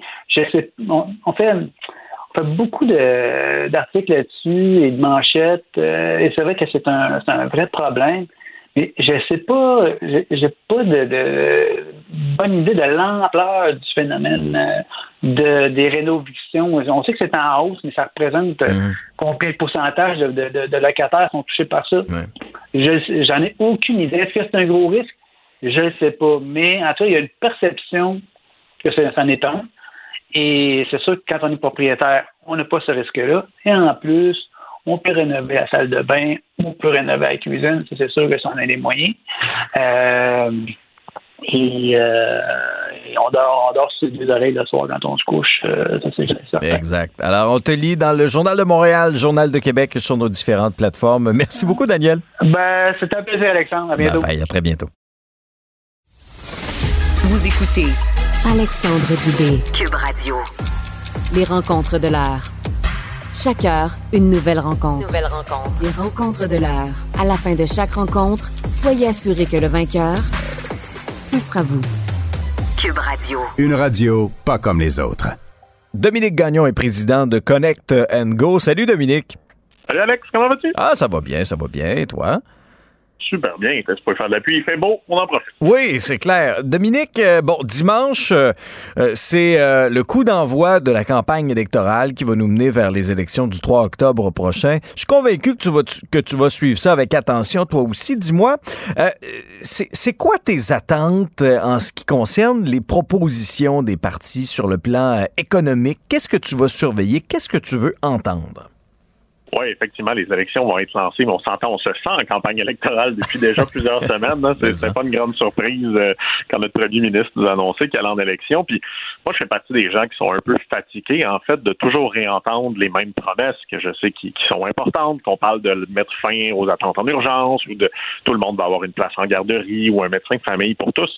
Moi, j'ai l'impression que ça fait dix campagnes électorales, évidemment, qu'on me raconte la même histoire et que ça arrive un peu jamais. Donc, je suis peut-être rendu un peu un des sceptiques de ces campagnes électorales-là, euh, dans lesquelles on semble répéter la même cassette. Hein. C'est souvent ce qu'on parle au niveau des entrevues puis de la radio, de la cassette des politiciens. Moi, j'ai encore l'impression, quand j'écoute, euh, que c'est encore un peu ça. Puis j'aimerais évidemment, ben, l'économie, c'est important. La CAC se présente un peu comme le parti de l'économie, hein, ce, ce, challenge avec le parti libéral qui était généralement vraiment celui qui était associé à l'aspect financier, économique, entrepreneurial. Euh, la coalition Avenir Québec des excellents entrepreneurs euh, au niveau des ministères, au niveau des députés. Mais j'entends peu de choses en ce moment. Il y a plusieurs choses qui, pour moi, seraient intéressantes d'entendre plus parler. Ben, la première chose, c'est les PME. Donc, une PME, c'est une petite et une moyenne entreprise. Aujourd'hui, c'est 99,8 de toutes les entreprises au Québec qui ont moins de 500 employés. Donc, ils font partie de ces PME-là. Mm-hmm. Généralement, parce qu'on entend parler souvent, quand on entend parler du gouvernement, on parle évidemment de l'aérospatiale, on parle de Bombardier, on parle des très grandes entreprises, et je trouve qu'on oublie souvent que l'entrepreneur au Québec, c'est souvent quelqu'un qui a 5 employés, 10 employés, 15 employés. Et c'est souvent ces PME-là aujourd'hui qui ont des difficultés à traverser euh, des crises qui sont interminables, donc en ce moment l'inflation et tout ce qui se met. Et j'ai vu peu de mesures gouvernementales aujourd'hui euh, pour aider un petit peu euh, le poumon de l'économie du Québec, donc les PME. Donc je m'attendrais évidemment que, que les différents gouvernements ou partis politiques mettre plus en avant des ressources pour les PME, pour les aider à prendre le virage digital, pour les aider à traverser cette euh, hausse-là des coûts en ce moment qu'ils vivent. Mhm. C'est pas quelque chose, je trouve, qu'on parle suffisamment en ce moment. Ouais. Euh, l'importance aussi des régions, parce que, euh, bon, on parle souvent de Montréal, l'économie de Montréal, effectivement, pendant la pandémie, oui, notamment le centre-ville, ça a été très, très, très difficile, mais il faut pas sous-estimer l'importance des régions aussi pour l'économie du Québec suis un petit gars du lac Saint-Jean, donc ça reste important. Tu parles un petit gars de la BTB. Très, très, très longtemps que je suis parti. Et en fait, on dit souvent que, tu sais, si Montréal est le cœur financier du Québec, ben, les régions, c'est les poumons, probablement, euh, du Québec. Puis les deux sont extrêmement importants. C'est vrai qu'on a de plus en plus de partis politiques qui sont un petit peu montréalistes centristes. J'habite à Montréal aujourd'hui, donc j'en profite. Mais on parle beaucoup, beaucoup de Montréal, définitivement. Et c'est vrai, Montréal a besoin d'amour afin de redevenir la ville qu'elle fut jadis. Moi, je pense que Montréal, en ce moment, surtout avec ce qui se passe là au niveau des, des, crimes, de l'arme à feu, a besoin d'amour, a besoin euh, de redevenir une grande ville, une métropole très, très forte. Mais je trouve aussi qu'on devrait penser un petit peu plus aux régions. Et quand je parle même des régions, je parle des régions éloignées. Je parlais dernièrement à quelqu'un qui me disait j'ai toujours pas accès à un réseau cellulaire et un réseau Internet de qualité. Ah, c'est vrai. On, peut ah, en 2022. Mm. Si tu n'as pas de réseau de qualité au niveau téléphonie mobile ou au niveau Internet, c'est impossible de prospérer en affaires. C'est impossible aussi de faire du commerce électronique. En fait, on parle souvent du panier bleu. La réalité, si je suis en région éloignée puis mon Internet n'est pas fiable, je ne peux pas vendre en ligne. Et un des avantages aujourd'hui du commerce en ligne et d'Internet, c'est de pouvoir vendre partout à travers le monde, que vous habitiez en Gaspésie, que vous habitiez à Saint-Félicien, ou vous habitiez dans le nord du Québec. Vous devriez être capable de vendre à des gens en Angleterre, aux États-Unis et à des gens de Montréal. Mais malheureusement, ben, c'est pas encore le cas. Ça fait ça aussi des années qu'on nous promet un accès plus fiable euh, à l'Internet en région et c'est toujours pas arrivé. Ben, c'est ça. Et, alors, lorsque la, la technologie est là, ben, on peut repousser les barrières. Euh, et ça, c'est la beauté de la chose. Euh, c'est vrai. Oui, on n'a pas besoin d'être à Montréal. On n'a pas besoin d'être à Montréal pour vendre n'importe où à travers le monde. Moi, je pense qu'il y a des super artisans, les produits du Bleuet, de chez nous, du lac Saint-Jean. Chaque région a un peu sa particularité. Elle peut vendre à l'étranger. Évidemment, il faut qu'il y ait accès aux ressources. Et une des ressources mm. aujourd'hui, ben, c'est la technologie. On le voit quand on parle d'électricité, on se sent tous démunis. Ben, dites-vous qu'il y a des places où c'est un peu comme avoir perdu l'électricité à l'année parce que le réseau est très, très peu fiable. Non, c'est clair. Euh, qu'est-ce qu'on fait avec les seuils d'immigration? Parce qu'on a beaucoup parlé de pénurie de main-d'œuvre. Euh, il y a les partis politiques qui ont une vision bien différente là-dessus, notamment la CAQ qui dit on en prend moins, mais on en prend soin. Comment tu vois ça? Ben, je pense en fait que l'immigration, évidemment, il faut l'augmenter. J'en ai parlé souvent avec toi. C'est moi mon opinion. 50% des entreprises américaines qui valent plus d'un milliard de dollars aux États-Unis ont été fondées par un immigrant. Je pense qu'on doit faire deux choses. Je suis d'accord avec la CAC sur on doit mieux les accueillir. Mais je ne pense pas que de dire mieux les accueillir veut dire diminuer drastiquement le seuil d'immigration. Je pense qu'on doit faire les deux on doit amener plus de gens. Des gens de qualité, soyons sincères. Je pense qu'il faut aller chercher des gens idéalement qui parlent français, mais aussi des gens qui peuvent contribuer à l'économie du Québec, qui sont souvent prêts à faire des jobs que nous, comme Québécois, on ne veut plus faire, parce que c'est ce qui se passe quand même si on parle entre autres de l'agriculture. Et on a besoin d'immigration. On en a besoin de plus. On a besoin de ce talent-là. Et on a besoin d'une ouverture aussi sur comment on va les accueillir et comment on va les envoyer un peu partout à travers le Québec parce qu'aussi l'aspect que Montréal soit évidemment avec un seuil d'immigration beaucoup plus élevé qu'en région, mais je pense que les régions aujourd'hui ont besoin d'immigration, ont besoin de devenir un peu plus multiethniques, parce que l'innovation aussi, ben, selon moi, ça passe par cette ouverture-là d'esprit, d'avoir des gens d'un peu partout. Évidemment, ben, on le voit, il y a des partis comme le Parti conservateur qui disent non, non, on n'en veut plus d'immigrants. Il y a d'autres partis qui disent ben, on va ouvrir très, très grand, on va aller rapidement. Je pense que c'est de trouver le juste milieu. On a beaucoup parlé de l'importance de l'achat local pendant la pandémie. Il y a eu une belle solidarité de la part des gens. Est-ce que, est-ce que tu sens d'une part que cette solidarité-là s'est effritée? Et qu'est-ce que tu souhaites entendre concernant l'achat local dans la prochaine campagne? Ben, définitivement, je pense que ça s'est effrité. Euh, je peux comprendre aussi, tu sais, les Québécois, quand nos poches sont pleines, c'est plus facile d'encourager les gens bien de chez nous. Mais quand l'inflation euh, revient, Amazon, j'entendais justement une publicité à la radio ce matin de Amazon qui disait ben, achetez vos fournitures scolaires chez nous euh, et sauver, je sais pas, 10, 15, 20, 30% C'est un peu difficile parfois de, de faire le choix du local. Et pour moi, ben, le gouvernement devrait peut-être arrêter de faire la promotion du panier bleu. De toute façon, c'est rendu une entreprise privée, mais devrait mettre en avant vraiment euh, des initiatives de promotion. Donc, par exemple, j'ai vu euh, quelque chose d'assez intéressant, un défi euh, du ministère de l'Agriculture, des Pêches et de l'Alimentation, qui a invité les ménages québécois à remplacer chaque semaine 12 dollars de leur achat à l'épicerie ou au restaurant ah. de produits étrangers par des produits locaux. Donc, le gouvernement fait aujourd'hui la promotion de dire, regarde, juste 12 dollars. Prends 12 dollars à chaque semaine que tu allais mettre sur des produits étrangers, des fraises du Mexique, des choses comme ça. Et s'il vous plaît, essayez de le mettre dans des produits chez nous. Donc, je pense que le gouvernement doit redorer un petit peu de créativité, doit promouvoir et doit aussi vraiment prouver, en fait, aux gens que c'est payant d'acheter local. C'est pas uniquement un coût, c'est aussi payant parce qu'on crée de l'argent à l'intérieur de chez nous. Et en s'encourageant tous, bien, définitivement, on fait prospérer la province. Ouais. Un mot en terminant sur euh, l'importance de l'innovation. L'innovation, c'est pour moi, c'est une des forces du Québec. On l'oublie souvent, mais on a parmi des entreprises aujourd'hui qui sont reconnues à travers le monde dans l'innovation. On est bien, on a ce qu'on appelle les crédits de recherche et développement, mais qui sont quand même des vieux crédits. Euh, et aussi l'autre chose que je pense qu'on doit arrêter, c'est de subventionner à coût de centaines de millions des entreprises étrangères qui ramènent l'argent à l'extérieur. Pour moi, l'innovation, c'est d'encourager ce qui se fait au Québec par des Québécois. S'il vous plaît, arrêtons de donner notre argent à Ubisoft, qui est une super compagnie de jeux vidéo, mais qui ramène l'entièreté de ses profits dans des paradis fiscaux, qui les ramène en France et qui crée rien dans l'économie d'ici.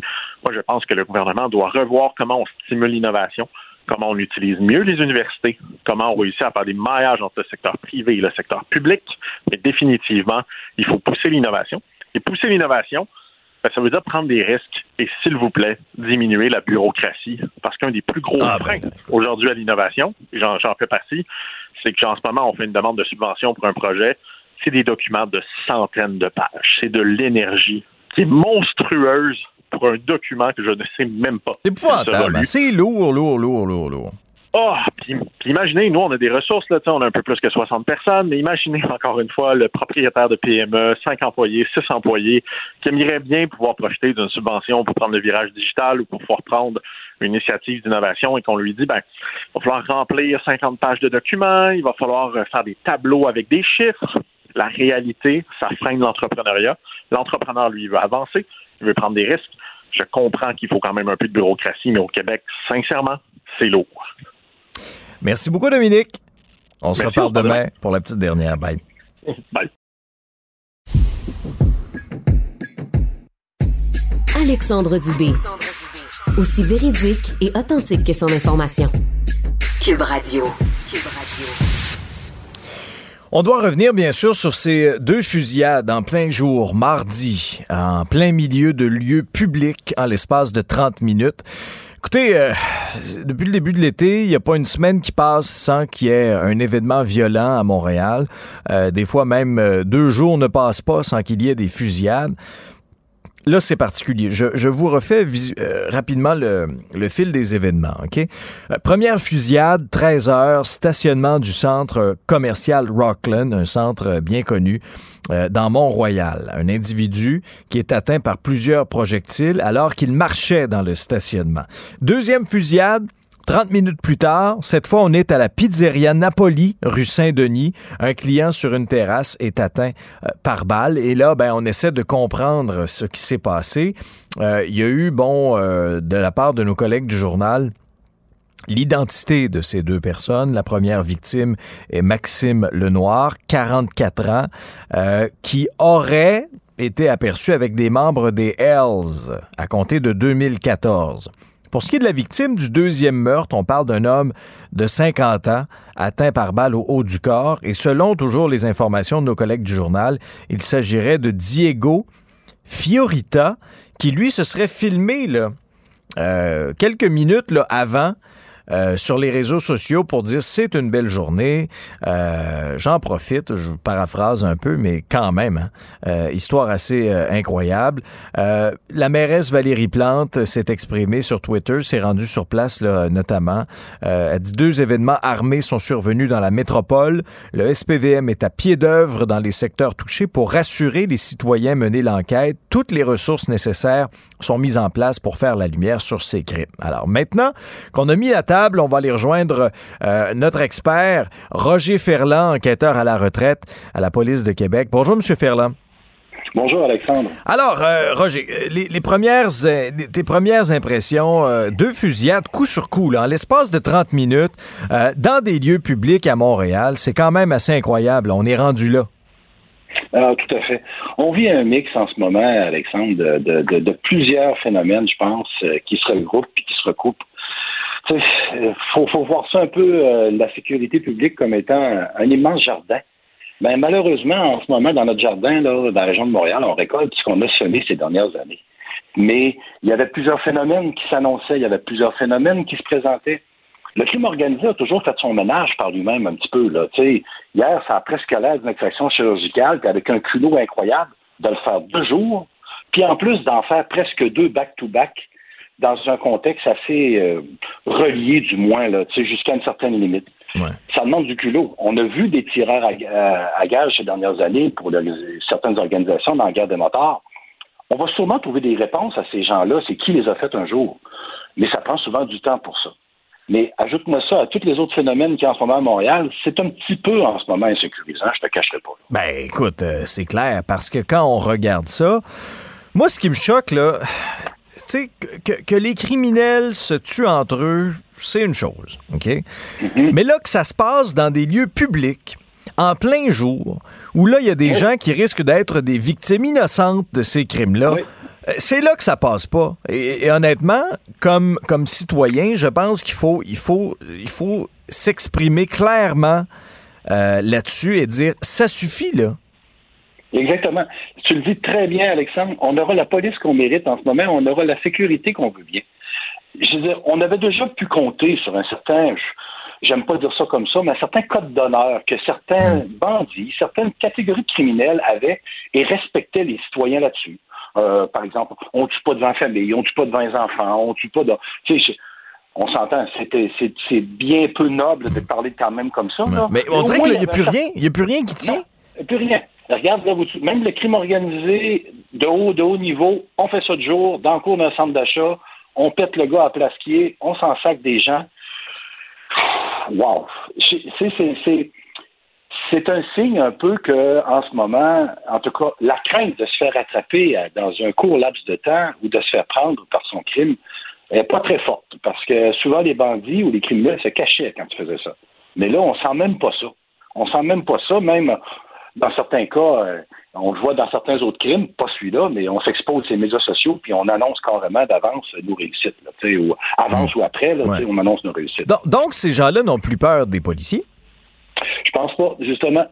Je, puis il y, a- il y a un petit phénomène que je trouvais le fun, qu'on ait confiance en nos policiers, qu'on se rapproche d'eux, c'est une chose. Mais qu'on perde le mot respect de l'une de l'uniforme, qu'on perde le mot respect quand un policier t'intercepte ou t'interpelle, que tu collabores pas, que tu commences déjà à demander euh, pourquoi je te filme, t'es raciste. Hey, j'ai envie de te dire en français, ta gueule, là. On peut-tu laisser la police faire son travail? On peut-tu recommencer à faire confiance à nos policiers? Parce que, sincèrement, ils sont extrêmement professionnels. Mais la conséquence que ça fait, les policiers sont pas plus capables que les autres. Là. Pourquoi j'irais me mettre dans le trouble et je risquerais de me mettre dans le trouble en ce moment? Ben, ça a amené ce qu'on vit là en ce moment, peut-être un peu de désengagement. Puis c'est triste, mais c'est la sécurité des gens. Fait que c'est pour ça, il va falloir que les gens parlent, il va falloir que les gens disent ce qu'ils veulent, puis qu'on arrête d'en parler, puis qu'on fasse confiance à ceux qui sont les vrais en place. Les policiers, ils sont capables de faire le job, puis ils savent comment faire. Donnez-leur les possibilités. C'est intéressant ce que tu dis là. On va prendre le temps de décortiquer ça, OK? Parce que pendant des années, on a entendu un discours, parfois même politique, parfois même, parfois même de la part de gens qui se retrouvent à la mairie présentement. OK? Les espèces de mouvements de définancer la police, euh, que, que tous les policiers sont racistes, le racisme systémique dans la police. Est-ce qu'à un moment donné, il n'y a pas un peu d'hypocrisie politique aussi en même temps de venir, euh, tu sais, de, de- de- de se désoler face à ce qu'on vit en ce moment à Montréal, alors que certains ont entretenu un peu cette rhétorique euh, wokiste, euh, très, très, très euh, alarmiste quant à euh, le, racisme systémique ou le racisme dans la police. Et comprenez-moi bien, là, des individus racistes, il y en a, là. Il y en a partout, malheureusement, il faut dénoncer ça. Mais est-ce que tu fais un, un lien de cause à effet, toi, entre les deux? Oui, tout à fait. En ce moment, oui. Puis on s'entend, là. S'il y a des gestes racistes qui sont posés, il faut les dénoncer. Mais il faut arrêter en ce moment, de façon culturelle et quasiment habituelle, de crier haut et fort que tous les policiers sont racistes. En toi et moi, c'est archi faux. Y en a sûrement des cas isolés, puis il y a sûrement encore des événements où est-ce que les policiers font preuve de peut-être euh, euh, moins, bonne grande compréhension, mais regarde Montréal, c'est multiculturel à côté partout, tant au niveau des religions qu'au niveau des, façons de faire. Et c'est très bien. Cette mixité-là est exceptionnelle. Tu, tu peux arriver à quelque chose de très bien médicé à la fin. Puis je trouve que ça fait des belles so- so- sociétés quand on arrive à bien fonctionner. Cependant, on a eu des lunettes roses à penser en ce moment qu'on peut vivre comme euh, au pays des cali calinours, à se donner de l'amour, ça va tout fonctionner. On a besoin de remparts, on a besoin de limites, puis on a besoin de conséquences face à nos gestes. Je ne connais pas de gens, moi, euh, qui euh, s'auto toujours disciplinent toute seule. Surtout pas les criminels. Alors, tu es obligé de baliser ces systèmes-là. Tu es obligé de donner des limites à un moment donné. Mais là, en ce moment, on a tenu des discours qui étaient, euh, qui étaient bon, d'apparence noble. Est-ce qu'on l'a fait pour gagner des votes? Euh, J'ignore la raison totale. Mais je sais que là, présentement, je peux te dire, Alexandre, j'ai- on récolte ce qu'on a semé. Tu l'as très bien résumé tantôt dans plusieurs propos quand tu m'as émis avant de poser cette dernière question. Ben, moi, moi c'est sûr que ça m'habite, cette question-là, parce que y a des policiers aussi qui me parlent et que là, qui me disent penses-tu vraiment que ça me tente, moi, d'y aller, là?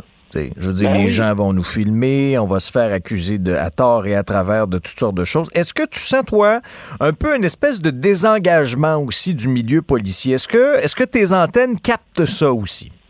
Oh oui, tout à fait. Au début, je, je, je, je- je vais te faire une bague qui n'en est même pas une. Je trouvais un petit peu ça drôle. Au début, les policiers parlaient de la technique FIDO. Je disais, c'est quoi la technique quoi, FIDO? ouais. C'était, c'était, on prend les quatre lettres, c'est en anglais, excusez l'expression, fuck it, drive on. Tu vois quelque chose à côté, les gens veulent pas t'appeler, ils veulent pas te le dire, pourquoi j'irais me mettre dans le trouble? On met le, on met le, le, le, secteur de vitesse en position drive et on change de direction. Ah, je ouais. vais attendre que ça dégénère vraiment. Aïe, aïe, La technique FIDO, je la trouve pas le fun trop trop là, parce que je le sais que avant on avait encore certains policiers plus vieux, guerriers un peu qui avaient envie faire le travail. Mais tu regardes ce qui se passe présentement avec la, avec la déontologie policière, avec euh, le questionnement à toutes les fois qu'il se passe un événement, le BEI qui débarque automatique. Il faut qu'on ait transparence. J'en conviens, là. Je ne veux pas de police qui deviennent des cow-boys. C'est clair, clair. Mais nos policiers sont formés, ils maîtrisent bien les lois, ils maîtrisent bien les règlements. On peut toujours commencer à leur faire confiance un petit peu, puis arrêter d'en parler, là, tu sais, euh, entre trois, quatre discours de comité de ne sais pas trop quoi. Puis, on va leur demander aux autres, là, sincèrement. J'ai entendu des commentaires ces derniers temps par des policiers à la retraite de SPVM, là. Euh, M. Wall, M. Gélina, extrêmement sacoche les propos, très sacoche. Je te dirais, là, ils ont émis un paquet de, de, de, de, de, de- possibilités et de conséquences. Ils l'ont émis, ça fait des mois que ça se dit, là. Qu'est-ce que qu'est-ce qu'on devrait faire au niveau des lois? Qu'est-ce qu'on devrait faire au niveau si on veut rendre ça plus sécuritaire? Et quelles sont les conséquences? Qu'est-ce qu'on a de mis en place en ce moment? À peu près rien. Alors, on ne s'occupe pas de notre jardin. Ben, notre jardin est en train de pousser avec toutes sortes de mauvaises herbes au travers en ce moment. C'est pas chic de faire du sarclage. Mais si tu veux tes bons légumes à la fin de l'année, il va falloir que tu fasses ton sarclage quand c'est le temps. Quand, quand il se passe des événements comme ça, là, est-ce que, je sais pas, moi, il y a un message qui se passe euh, aux, aux têtes dirigeantes, là, puisque, je veux dire, euh, quand t'es policier, t'es connais, là. Euh, tu connais, là, qui, euh, qui run la business dans tel et tel quartier ou quoi que ce soit, et au fur et à mesure que l'enquête avance, quand, quand on sait qui, par exemple, a commandé ces gestes-là, y a-tu des messages qui se passent? Y a-tu, je sais pas, moi, des policiers qui débarquent dans tel tel bar ou dans tel tel restaurant qui appartiennent à la tête dirigeante, puis dire, écoute bien, mon petit pet, là, on t'a à l'œil, OK? Puis c'est inacceptable ce que tu as fait, puis on te met de la pression. Est-ce que ça se fait encore, ça, ou on a peur de le faire? Euh, on devient de plus en plus frileux et inquiète de faire ces genres de gestes-là. Évidemment, ce que tu décris là, ça s'est fait euh, vraiment, c'est très clair. Puis c'était même nécessaire. Même si on n'arrêtait pas la personne, on était capable de dire on est au courant que, on sait que ça, ça va se passer, puis on te demande de faire attention parce que là, tu vas trop loin. Mais en ce moment, je te dirais, ouais, mais euh, si même nous, comme policiers, si on se permet d'aller faire ça maintenant, aujourd'hui, en 2022, euh, les caméras, ont- les restaurants ont tous des caméras, les commerces ont tous des caméras. Et est-ce qu'on va interpréter nos propos comme étant on est en train d'intimider euh, un pauvre commerçant? Regarde, hier, Maxime Lenoir n'avait pas grand dossier criminel, là, tu sais. Pourtant, on sait son implication dans la criminalité organisée. C'est des gens de très haut niveau, souvent, qui n'ont pas de dossier criminel. C'est ça qui devient difficile. Alors, à qui tu passes les messages quand tu veux vraiment influencer le milieu? faut que tu le passes au bon. Mais il faut que tu le passes de la bonne façon. Puis on s'entend, ça se passe pas sur la place publique généralement. Mais oui, ça doit se faire. Mais ça, ça se fait généralement, Alexandre, par des policiers qui ont de l'expérience. Ouais. Pas dans un contexte de, de- de travail de rue de base. Fait que, euh, puis là, en ce moment, on s'entend aussi, on perd de l'expertise. Euh, les policiers partent à la retraite, c'est correct. On va les remplacer par des jeunes plus à jour, plus, plus prêts à faire des nouvelles techniques, mais la police, ça ne changera pas. C'est un service à la clientèle. On est là pour desservir le client. Ben là, en ce moment, le client, il nous demandera ce qu'il veut, puis on va les servir en fonction de ce qu'ils veulent. Mais je le sais que là, certains ont envie de dire, puis je me le suis quasiment fait dire l'autre jour, les policiers font pas leur travail. Ouais, mais je suis capable de comprendre pourquoi en ce moment, qui évite d'en faire un petit peu de travail, parce que à toutes les fois, ils risquent de se mettre en situation problématique. Puis j'ai envie de te dire que je, suis- je suis capable d'en comprendre une partie. Je suis pas sûr en ce moment que je serais. J'ai déjà travaillé au SPVM, jeune dans ma carrière. Puis je le savais ce que ça impliquait au début. Puis j'étais un individu qui venait pas de cette région-là. J'ai trouvé ça difficile, l'adaptation. J'étais prêt à m'y faire sur un bout. Mais je peux te dire que je trouvais ça dur, Alexandre. Je comprends. Le sentiment du non-service à la clientèle. Les gens, des fois, se balançaient un petit peu de moi Puis moi, j'avais envie de me balancer un petit peu d'eux. Mais je te parle de longtemps, là, les années 80. Là. Ah ouais, ça s'est pas plus amélioré. là, on est en 2022. Là. T'imagines? Et je peux te dire que mon côté euh, campagne reprend le dessus. Le service à la clientèle, c'est c'est excellent et c'est ce que ça prend. Ça se peut des frais. Des fois, il faudra qu'on dénonce publiquement, puis des fois, ça sera secrètement l'information, mais il faut qu'elle se rende aux policiers. Et les policiers, à ce moment-là, vont pas faire leur travail, mais euh, on les laisse travailler. Dimanche, on va déclencher euh, la campagne électorale officiellement euh, Mm-hmm. en vue d'aller aux élections le 3 octobre prochain. Est-ce que, est-ce que tu t'attends à ce que ce sera un enjeu primordial là, de la prochaine campagne, la sécurité comme ça à Montréal, notamment? En tout cas, pour la région de Montréal, je pense que oui, Alexandre. Ça va sûrement être un sujet qui va être extrêmement discuté parce que il faut que- il faut qu'il y ait des gestes concrets qui soient posés, des actions, puis qu'on. C'est pas juste une question d'argent. C'est une question de, choix. On doit faire des choix en ce moment pour être capable de faire face aux inconvénients qu'on a en ce moment. Ou bien non, on les endure, puis on, on- on se tait avec ça. Ou bien non, on va prendre des choses. Puis là, ben, c'est le bon temps. On va avoir la chance de voter. On vote pour qui on veut à la tête. C'est Ouais. peut-être le temps de, de peut-être choisir ceux qu'on veut qui vont être capables de répondre à nos questions. Mais, mais tu sais, moi, je me mets dans la peau là, des, des gens. Moi, j'ai habité longtemps à Montréal, dans des quartiers du centre-ville. J'habite à la campagne maintenant. Je ne regrette pas du tout mon choix. Je suis très content. Mais je comprends, moi, l'inquiétude des gens qui se disent ça suffit, là. Je veux dire, c'est pas vrai, moi, que mon quotidien, ça va être ça, une fusillade aux deux jours dans mon quartier. Puis, tu sais, je veux dire, les Montréalais ont droit d'être en sécurité dans leur ville. Puis là, on essaie d'abrier ça en disant, ben oui, Montréal est une ville sécuritaire. Excuse-moi, là, mais quand ça tire du gun en plein jour dans des lieux publics, à répétition, pas une fois ou deux, là, à répétition depuis le début de l'été, quand on tire 80 balles comme la semaine passée dans Rivière-des-Prairies, j'appelle pas ça une ville sécuritaire, moi, Roger. Non, non, non, tout à fait, je suis tout à fait d'accord avec toi. C'est pour ça que là, c'est pas aux gens de déménager. Puis on s'entend, vivre en ville, il y a extrêmement de très beaux avantages et c'est super le fun de travailler en ville, à proximité, euh, tes gens, les services, la population, c'est parfait. Mais si tu veux ça propre comme ça, excuse-moi, à chaque fois que tu passes à côté d'un mauvais herbe, il faudrait peut-être que tu l'indiques, puis tu l'éradiques aussi du sol. C'est pas nécessairement au gars de la voirie toujours d'arracher les mauvaises herbes dans les plates-bandes. C'est un peu ce principe-là. Si les citoyens en ville veulent une ville propre, ben, ils vont devoir s'impliquer, puis les policiers vont devoir avoir les supports et les coups des franges pour le faire. Je pense qu'ils peuvent le faire. Ils ont- ils l'ont déjà fait. Des très grands ménages se sont faits à Montréal. Je recule dans l'histoire, puis recule à l'époque de M. Drapeau, la ville de Montréal était relativement corrompue, il y a bien, bien longtemps. Alors, le ménage s'est fait. Il y a eu des actions policières fortes et puissantes. C'est encore tout à fait faisable. Mais il faut arrêter de mettre ça comme étant un, un secret de polichinelle. Là. Ça se fait action par action, petit à petit, puis tout est faisable quand on le veut bien. Et moi, je retiens une phrase euh, qui m'a marqué. On a la police qu'on mérite présentement et il y a peut-être certains politiciens qui devraient faire un peu d'introspection. Merci beaucoup, Roger. Ça fait plaisir. Bonne journée à vous. et à vos Salut. euh, Merci, merci, Roger. À la prochaine. Alexandre Dubé. Organisé, préparé, informé. Vous écoutez Alexandre Dubé. Donc, dimanche, on déclenchera officiellement cette campagne électorale, une campagne qui nous mènera jusqu'aux élections du 3 octobre prochain. Et l'Association des pharmaciens des établissements de santé du Québec interpelle aujourd'hui toutes les formations politiques pour euh, connaître un peu leurs intentions. Les défis sont nombreux dans la profession. Et on en parle avec Julie Racicot, qui est pharmacienne et présidente, donc, de l'Association des pharmaciens des établissements de santé du Québec. Bonjour, Madame Racicot. Bonjour, bon midi. Alors, euh, résumez-nous un peu ce que vous souhaitez euh, avoir et connaître euh, de la part des différentes formations politiques. On a trois enjeux principaux qui ont été euh, mis de l'avant. Soit euh, bon l'accessibilité, la qualité, la sécurité des soins là, qui, qui dépend grandement du nombre de pharmaciens qu'on a dans, dans, les établissements, la résistance aux antibiotiques et les technologies de l'information.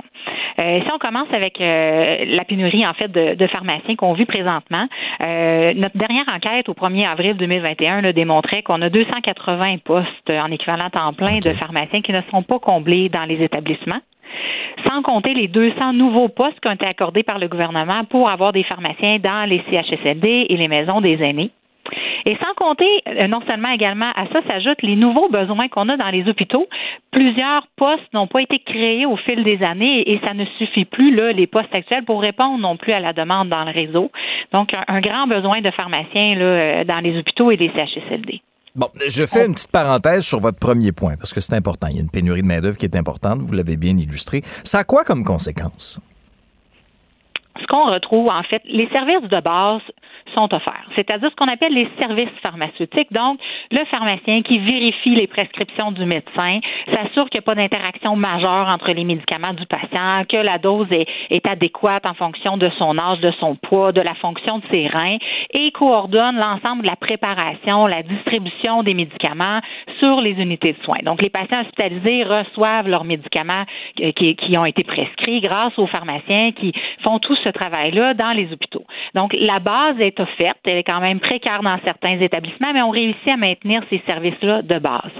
Ce qu'on n'arrive pas à offrir totalement à la population québécoise, c'est ce qu'on appelle les soins pharmaceutiques. C'est le pharmacien qui est directement à l'étage à l'unité de, de, soins intensifs, euh, en salle de réanimation, à l'urgence, euh, dans les CHSLD, qui travaillent avec l'équipe médicale, les infirmières, à revoir le dossier médical du patient, l'ensemble de ses médicaments. C'est là où on fait une réelle différence comme pharmacien. Par exemple, à l'urgence, on va regarder le patient, le rencontrer, son dossier. Est-ce qu'il y a une raison qui explique pourquoi il consulte à l'urgence aujourd'hui? Est-ce que finalement, c'est pas un médicament qui est la cause de tous ces problèmes? On, on, on enraye le problème et ça évite même une hospitalisation pour ce patient là ou des réadmissions euh, constantes, des visites constantes sans fin à l'urgence. Un patient âgé à l'unité de, gériatrie, qui est pas rare de voir des patients qui prennent 15 euh, médicaments, en moyenne 10 dans les CHSLD, de réviser l'ensemble des médicaments du patient et de dire, ben, est-ce qu'il n'y a pas un médicament à l'origine aussi de, de certains problèmes? Donc, il arrive même parfois qu'on réussit à cesser trois, même voire quatre médicaments chez un patient parce qu'on se rend compte qu'il y a un médicament qui a été initié au départ pour un problème, qui a causé un effet secondaire. Alors, on a rajouté un deuxième médicament. Ce deuxième médicament-là a fait du trouble. Alors, on a rajouté, par exemple, un médicament pour traiter la constipation causée par le médicament numéro 2. Donc, quand on réussit à aller à l'origine de ces cascades-là, on réussit à supprimer plusieurs médicaments chez les personnes âgées et, et ils revivent, ils reviennent vigilants, euh, sont capables de faire leurs activités quotidiennes. Donc, ça fait une grande euh, différence chez les patients. C'est ces services-là, présentement, qu'on n'arrive pas à offrir dans l'ensemble, à offrir dans l'ensemble des établissements.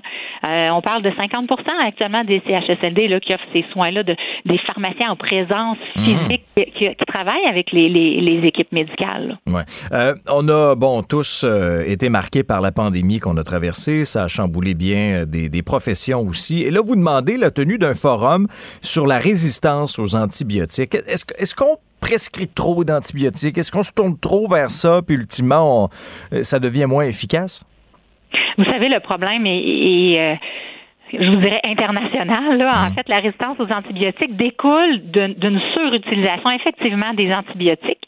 Euh, on n'est pas les seuls aux prises avec ce problème-là euh, au Québec, en lien souvent avec la fréquence des antibiotiques trop fréquents, parfois pas nécessaires, les durées de traitement d'antibiotiques. Vous savez, les gens des fois qui vont interrompre en cours de route un antibiotique. Tout ça, ça contribue à créer de la résistance aux antibiotiques, ce qui fait qu'à un moment donné, les, les bactéries gagnent en, en résistance, puis à un moment donné, l'antibiotique ne fonctionne plus pour traiter l'infection. Donc, c'est là où ça devient alarmant. Actuellement, on estime à 26% les infections qui résistent euh, aux antibiotiques. Euh, on, elles pourraient grimper à 40 même selon les experts d'ici 2050 si, si on fait rien avec ça. Donc, nous, ce qu'on demande, en fait, au gouvernement, c'est de s'y attarder. D'un point de vue local, ça vaut le coup de le faire parce que les résistances aux antibiotiques sont différentes d'une province à l'autre, d'un pays à l'autre. On n'a pas tous les mêmes résistances.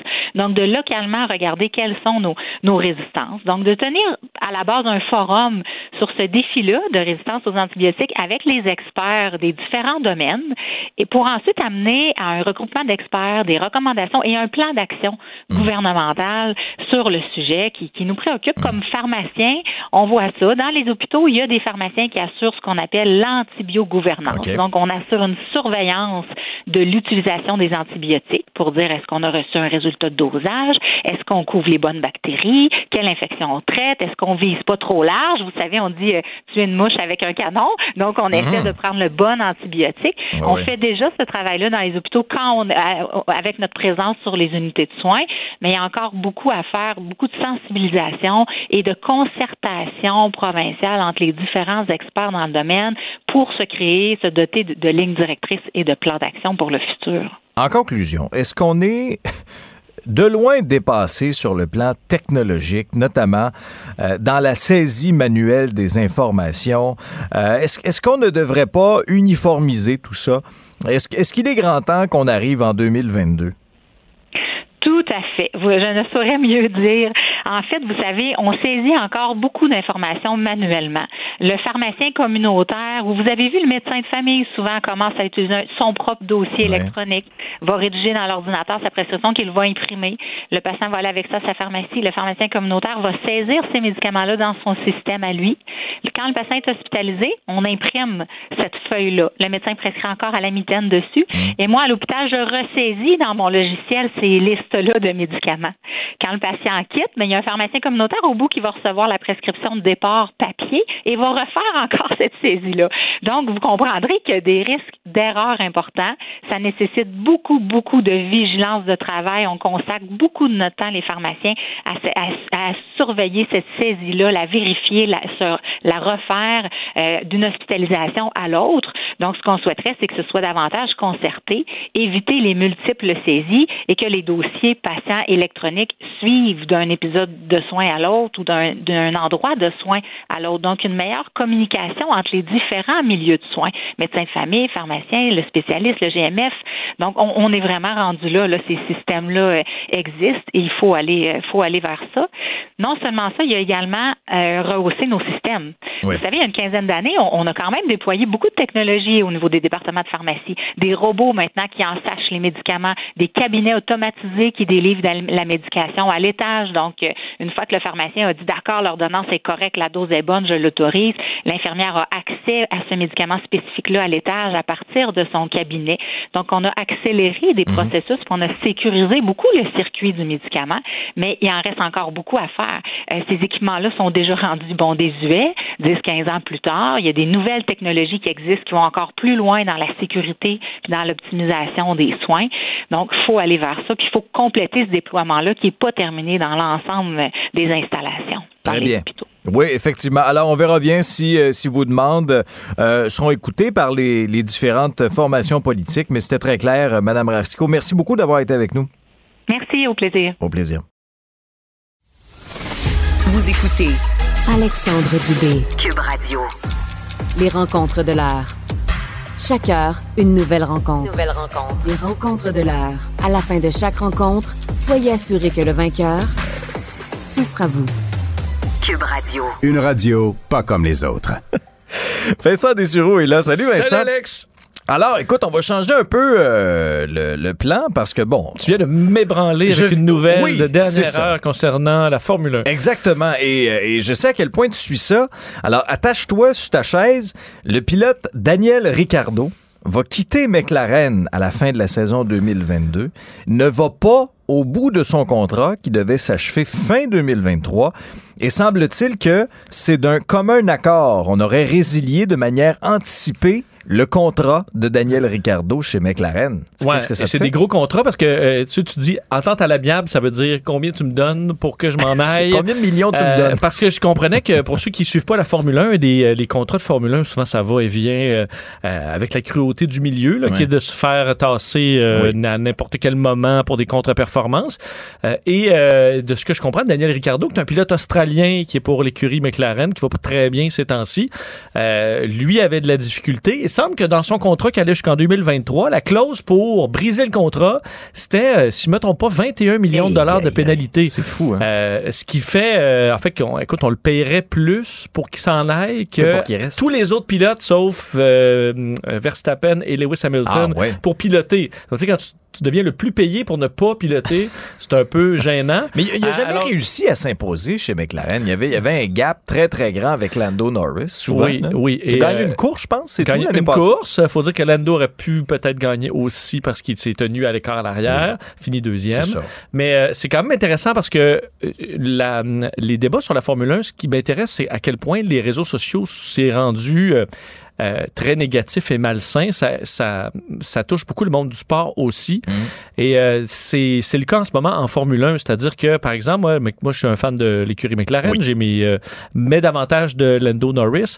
Et Lando est la cible d'un messages haineux parce que euh, le- euh, Daniel Ricciardo, qui est un des pilotes préférés du public, il en arrache. Mais c'est pas la faute à Lando Norris, c'est pas la faute à pas personne. Ils blâment. Euh, on blâme, on blâme Ah, l'écurie de favoriser un versus l'autre. On dit ah mais c'est parce que le, le- le- char était adapté pour Lando Norris. Écoute, il- Ricardo, il y a de la misère. À un Mm. moment donné, c'est la cruauté de la Formule 1. Il faut passer à autre chose. Et là, ce sera qui va le remplacer? Ben, c'est ça. Et là, il y a déjà des noms qui circulent, notamment un jeune prodige, Oscar Piastri.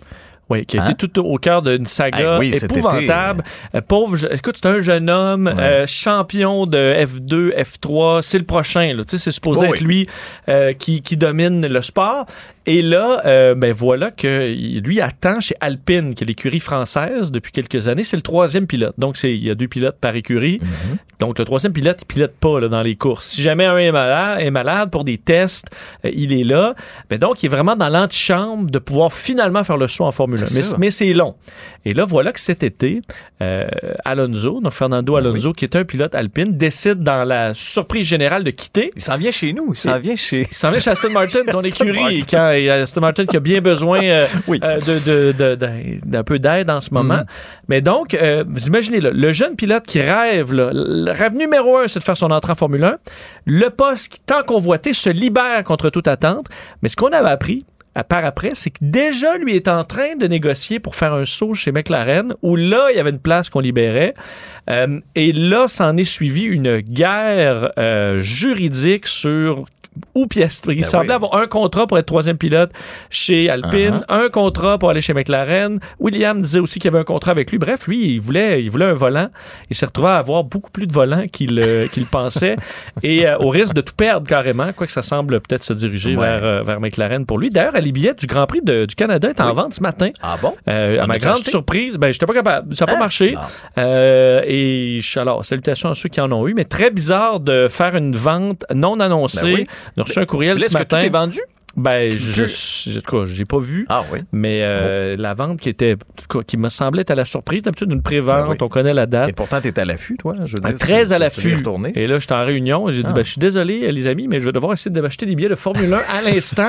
j'ai quitté la réunion, mais malheureusement, je suis revenu sans succès. C'est toujours une bonne raison, ça, pour quitter un meeting. Excusez-moi, faut que j'aille acheter mes billets de Formule 1. Ouais, ça a l'air, écoute, ça a l'air inacceptable en milieu de travail, mais écoute, ça arrive une fois par année, sacrez-moi Ben oui. patience. C'est ça. Voilà. C'est ça qu'il faut se dire.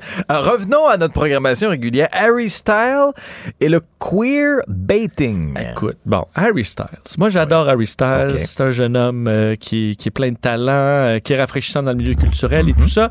Mais il est la cible de certaines critiques. Il a répondu euh, dans le magazine Rolling Stones à un débat que je trouve quand même intéressant. C'est le queer baiting, Et Alex. qu'est-ce que le queer Bon, baiting? Le queer baiting, c'est d'utiliser certains codes du bon LGBTQ Ok. plus là, donc queer, euh, et de les utiliser à son avantage alors qu'on n'est pas dans la communauté, qu'on est hétéro. Admettons comme si toi, salut bonjour, tu commençais à avoir euh, une grande boucle d'oreille, du rouge à lèvres, Oui. une robe. Euh, donc on dirait, ben Alex, il veut se rendre intéressant, Oui. il veut des clics, il veut être populaire, alors qu'il est pas, il n'a pas respecté ces codes-là. Ce ne sont pas ses codes à lui, comme un comme de l'appropriation culturelle. C'est ça, Mais pour la je comprends. culture queer. OK. On a beaucoup accusé Harry Styles de ça dans la communauté LGBT en disant c'est un hétéro, visiblement. Sa blonde, c'est Olivia Wilde, super belle fille. Mhm. Euh, il utilise la- les codes, il met des, des, des- écoute, des boucles d'oreilles, des petits trucs en filet, des talons hauts, juste pour vendre la copie, se rendre intéressant, se rendre populaire. Euh, et là, lui, il a répondu à ça, disant, écoute, euh, je, je- en fait, ce, ce débat-là ne l'intéresse visiblement plus. Euh, lui dit sur ce qui est de son orientation sexuelle, j'ai eu mon propre voyage, mon journey un peu à essayer de découvrir ça.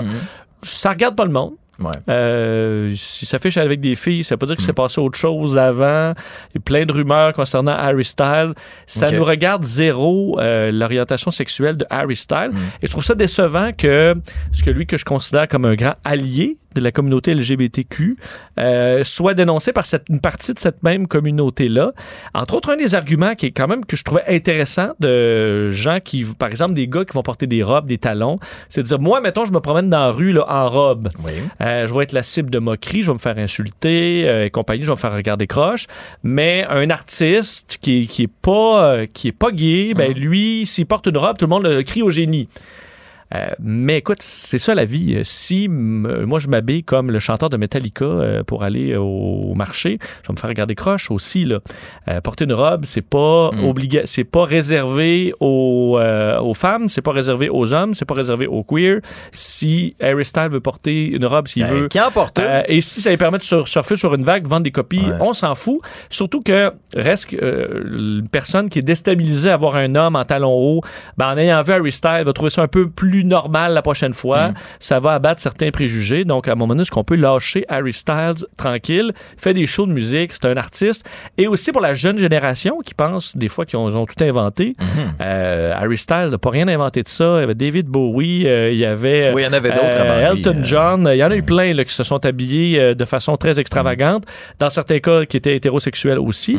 Euh, je, je passe Elton John là-dessus, évidemment, mais pour d'autres, ça a été le cas. Donc, vous avez, ils n'ont rien inventé. Harry Styles, c'est un jeune talentueux, peut bien s'habiller comme il veut. Euh, patience. Je voulais le rappeler ce matin. Bon, alors tu t'as défendu ton Harry, parfait, c'est bien. Et la station spatiale de Jeff Bezos. Bon, et là, est-ce qu'on veut Jeff Bezos, là, qui vaut plus de 100 milliards, est-ce qu'on veut qu'il ait une station spatiale? Euh, ça fait vraiment film de science-fiction ou film de James Bond, là, où le vrai méchant euh, se retrouve, ou le docteur Terreur, là, avec une Ben oui, station ben oui. spatiale. Euh, c'est en train de... tranquillement de se faire. Euh, Jeff Bezos, on sait qu'il y a Blue Origin, donc on envoie déjà des fusées euh, commerciales, privées dans l'espace.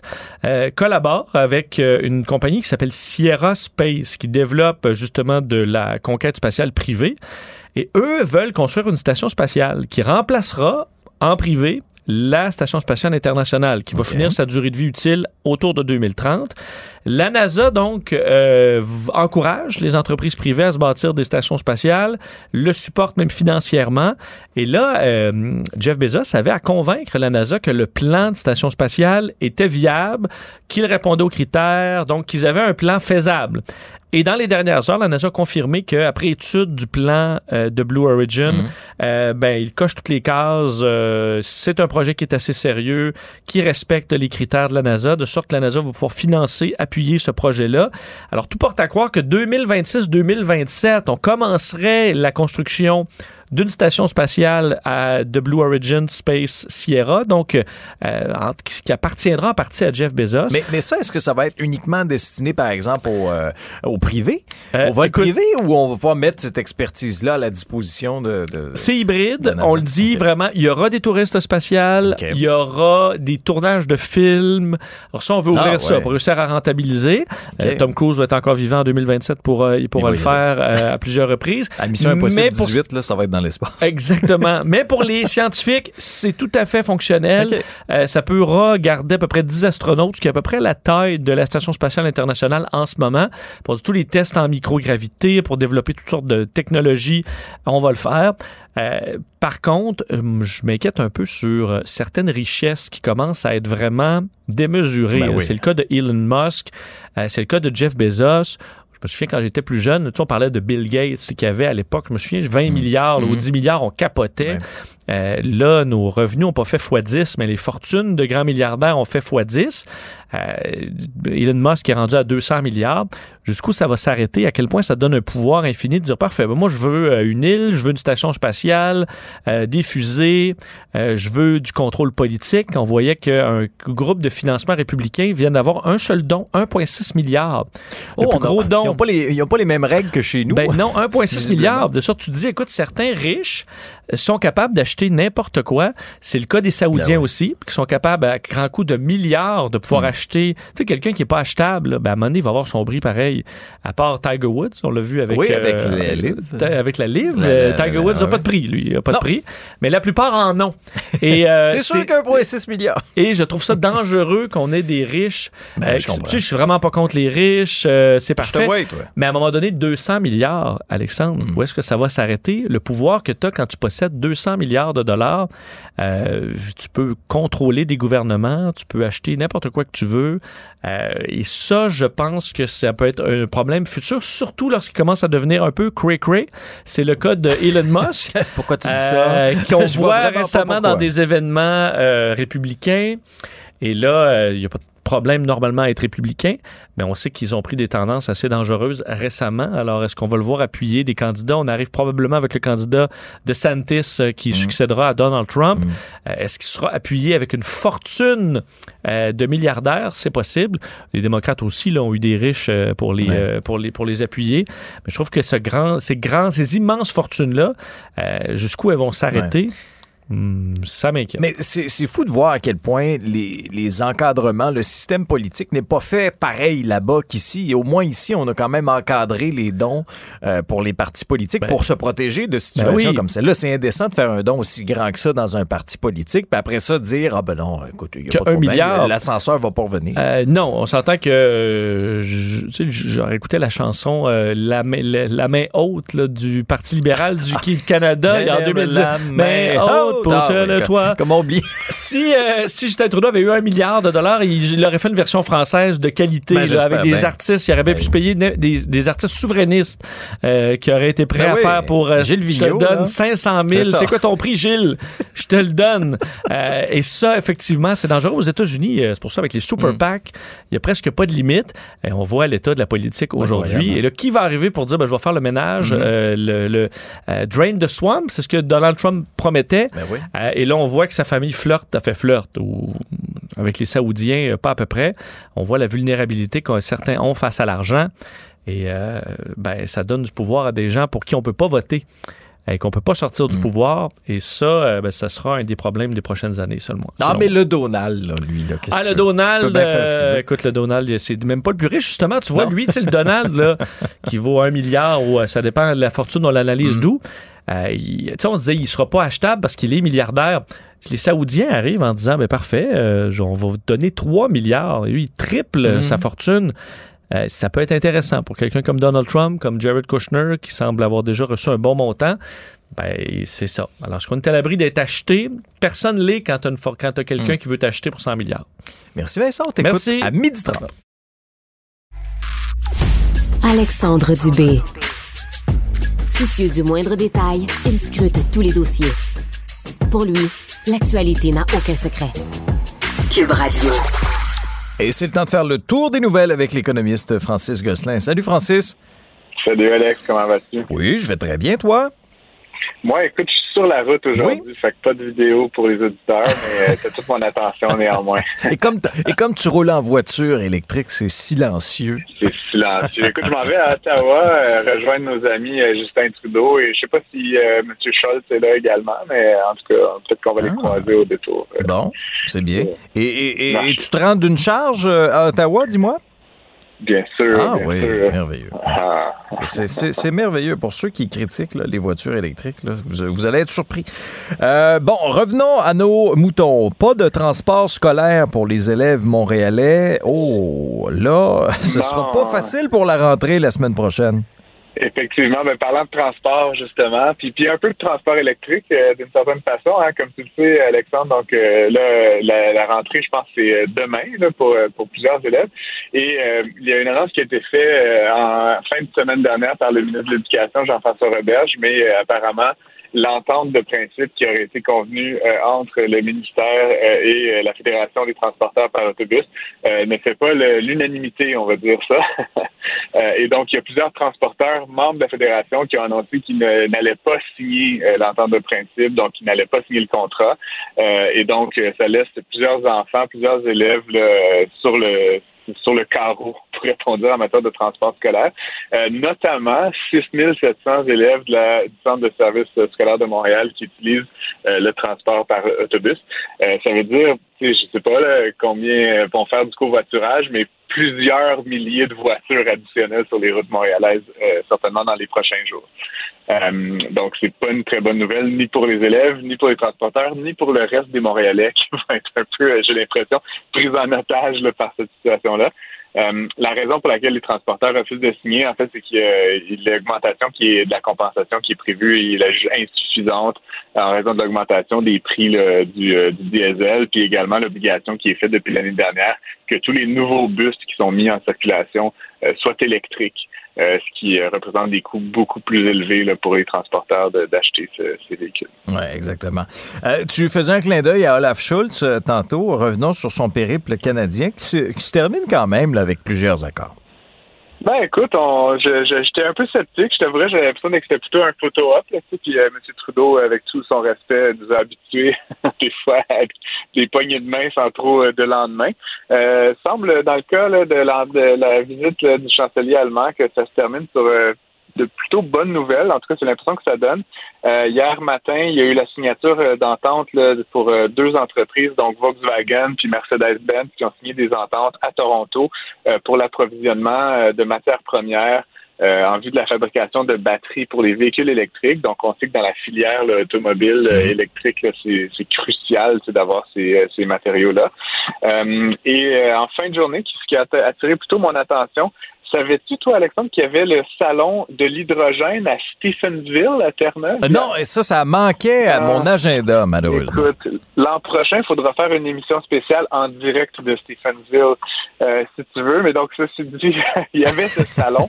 euh, Monsieur Trudeau et M. Scholz s'y sont rendus et c'est dans le cadre du salon donc ils ont euh, signé une entente où le Canada s'engage à investir pour la production d'hydrogène qu'on appelle vert euh, et euh, dont le transport et la distribution seraient ensuite assurés par l'Allemagne, le vert, euh, bien évidemment le territoire allemand, puis le reste de l'Europe. On parle d'hydrogène vert qu'on oppose à l'hydrogène bleu et l'hydrogène gris. Là, je vais faire mon petit savant une seconde. Mais le vert, c'est du, de l'hydrogène qui est produit à partir d'énergie entièrement renouvelable. du, bleu, c'est ce qu'on produit à partir euh, d'énergie où il y a compensation des émissions de gaz à effet de serre, puis du gris, c'est de l'hydrogène produit euh, n'importe comment là, avec euh, des produits des, hydrocarbures. Donc le Canada va produire de l'hydrogène vert, excuse-moi. Ce qui est intéressant, c'est que ça pourrait remplacer en grande partie le gaz. On sait qu'avec la situation en Ukraine, l'Allemagne souffre énormément d'un déficit d'approvisionnement en gaz naturel, donc l'hydrogène pourrait venir remplacer ça comme source d'énergie. Et euh, certains estiment que 7% de toute l'énergie mondiale en 2050 sera de l'hydrogène. Donc c'est intéressant de voir que le Canada et l'Allemagne se positionnent ensemble sur cette filière-là. Oui, c'est clair. Euh, Intel et l'entreprise canadienne Brookfield Assets Management qui signent un partenariat qui est particulier, qui est hors du commun. Ben, écoute, euh, la Brookfield Asset Management, c'est comme une grosse caisse de dépôt, là, si tu veux, est privé, là, mais euh, il gère 750 milliards de dollars en actifs sous gestion. C'est à peu près le double de ce que gère la, la, la CDPQ. Euh, c'est une institution financière canadienne, donc qu'on connaît peu finalement. On n'entend pas souvent parler d'eux, mais l'entente qui a été annoncée hier, qui témoigne quand même de leur forte confiance envers le secteur des semi-conducteurs, ils vont investir dans le cadre de l'entente, 30 milliards de dollars. c'est quand même pas une petite somme. Non, non. Euh, ce qu'ils vont faire avec Intel, bon, Intel qu'on connaît, les processeurs dans les ordinateurs, mais qui fabriquent aussi toutes sortes d'autres semi-conducteurs. Euh, dans le fond, ils vont créer une nouvelle entreprise, comme une co-entreprise entre Intel et Brookfield. Euh, et euh, Intel va détenir 51% des parts, donc contrôler cette entreprise-là, mais ensuite, ils vont se répartir les bénéfices euh, également lorsque les usines vont être construites. On parle d'usines qui vont être construites aux États-Unis, notamment, et en Allemagne, donc c'est hors de l'Asie. puis l'objectif derrière tout ça, évidemment, c'est, comme le président Biden l'a répété plusieurs fois, de se sortir un petit peu de euh, comment dire, du joug, ou en tout cas de, la relation un ah peu particulière qu'on entretient avec la Chine, euh, puis le Taïwan aussi, qui est un fournisseur important de semi-conducteurs. On sait ce qui se passe de ce côté-là. Euh, donc, c'est une, bonne nouvelle, mais comme je disais, étonnant parce que la, la, taille de l'investissement, euh, c'est à peu près 5% de tout l'argent qui est géré par, par C'est rare, je te dirais, dans ces univers-là de gestion d'actifs qu'on mette autant du pourcentage dans un seul deal. ça témoigne, donc, comme je le disais, d'une très grande confiance envers l'avenir du secteur des semi-conducteurs qui souffre un petit peu de pénurie comme, ben bien d'autres depuis quelques quelques mois. Euh, et puis on estime que d'ici 2030, donc c'est assez rapide dans les 6-7 prochaines années, euh, l'industrie des semi-conducteurs pourrait doubler et atteindre, euh, et ça encore, c'est un chiffre qui m'a impressionné, juste l'univers, le, marché des mhm. semi-conducteurs, un trillion de dollars. donc, ça fait beaucoup de zéros. Milliards, donc, ouais, ça fait beaucoup de zéros. plus que sur mon chèque de paye. Fait que, fait que On est deux. une entente. Les, usines, évidemment, elles vont être planifiées et construites au cours des prochaines années, donc c'est pas, il n'y a pas eu encore la première pelletée de terre mais euh, c'est un placement, euh, en tout cas, euh, vigoureux, pourrait-on dire, de la part de Brookfield. Et le fait que c'est une entreprise canadienne, je trouvais ça intéressant de le mentionner, parce que c'est un, secteur d'activité critique pour l'économie mondiale. Ah oui, puis on a vu vraiment les conséquences de tout ça pendant, oui, la pandémie, mais par la suite également, là, puis ça se fait ressentir dans bien des secteurs, notamment le secteur automobile. Alors, Francis, je te laisse poursuivre ta route et, et on se reparle demain pour la dernière fois. Sans faute. Salut, Francis. Au revoir. Bye bye. Merci à vous d'avoir été là. Vincent Dessureau suit à l'instant. Passez une excellente journée. On se retrouve demain dès 10h. Cube Radio.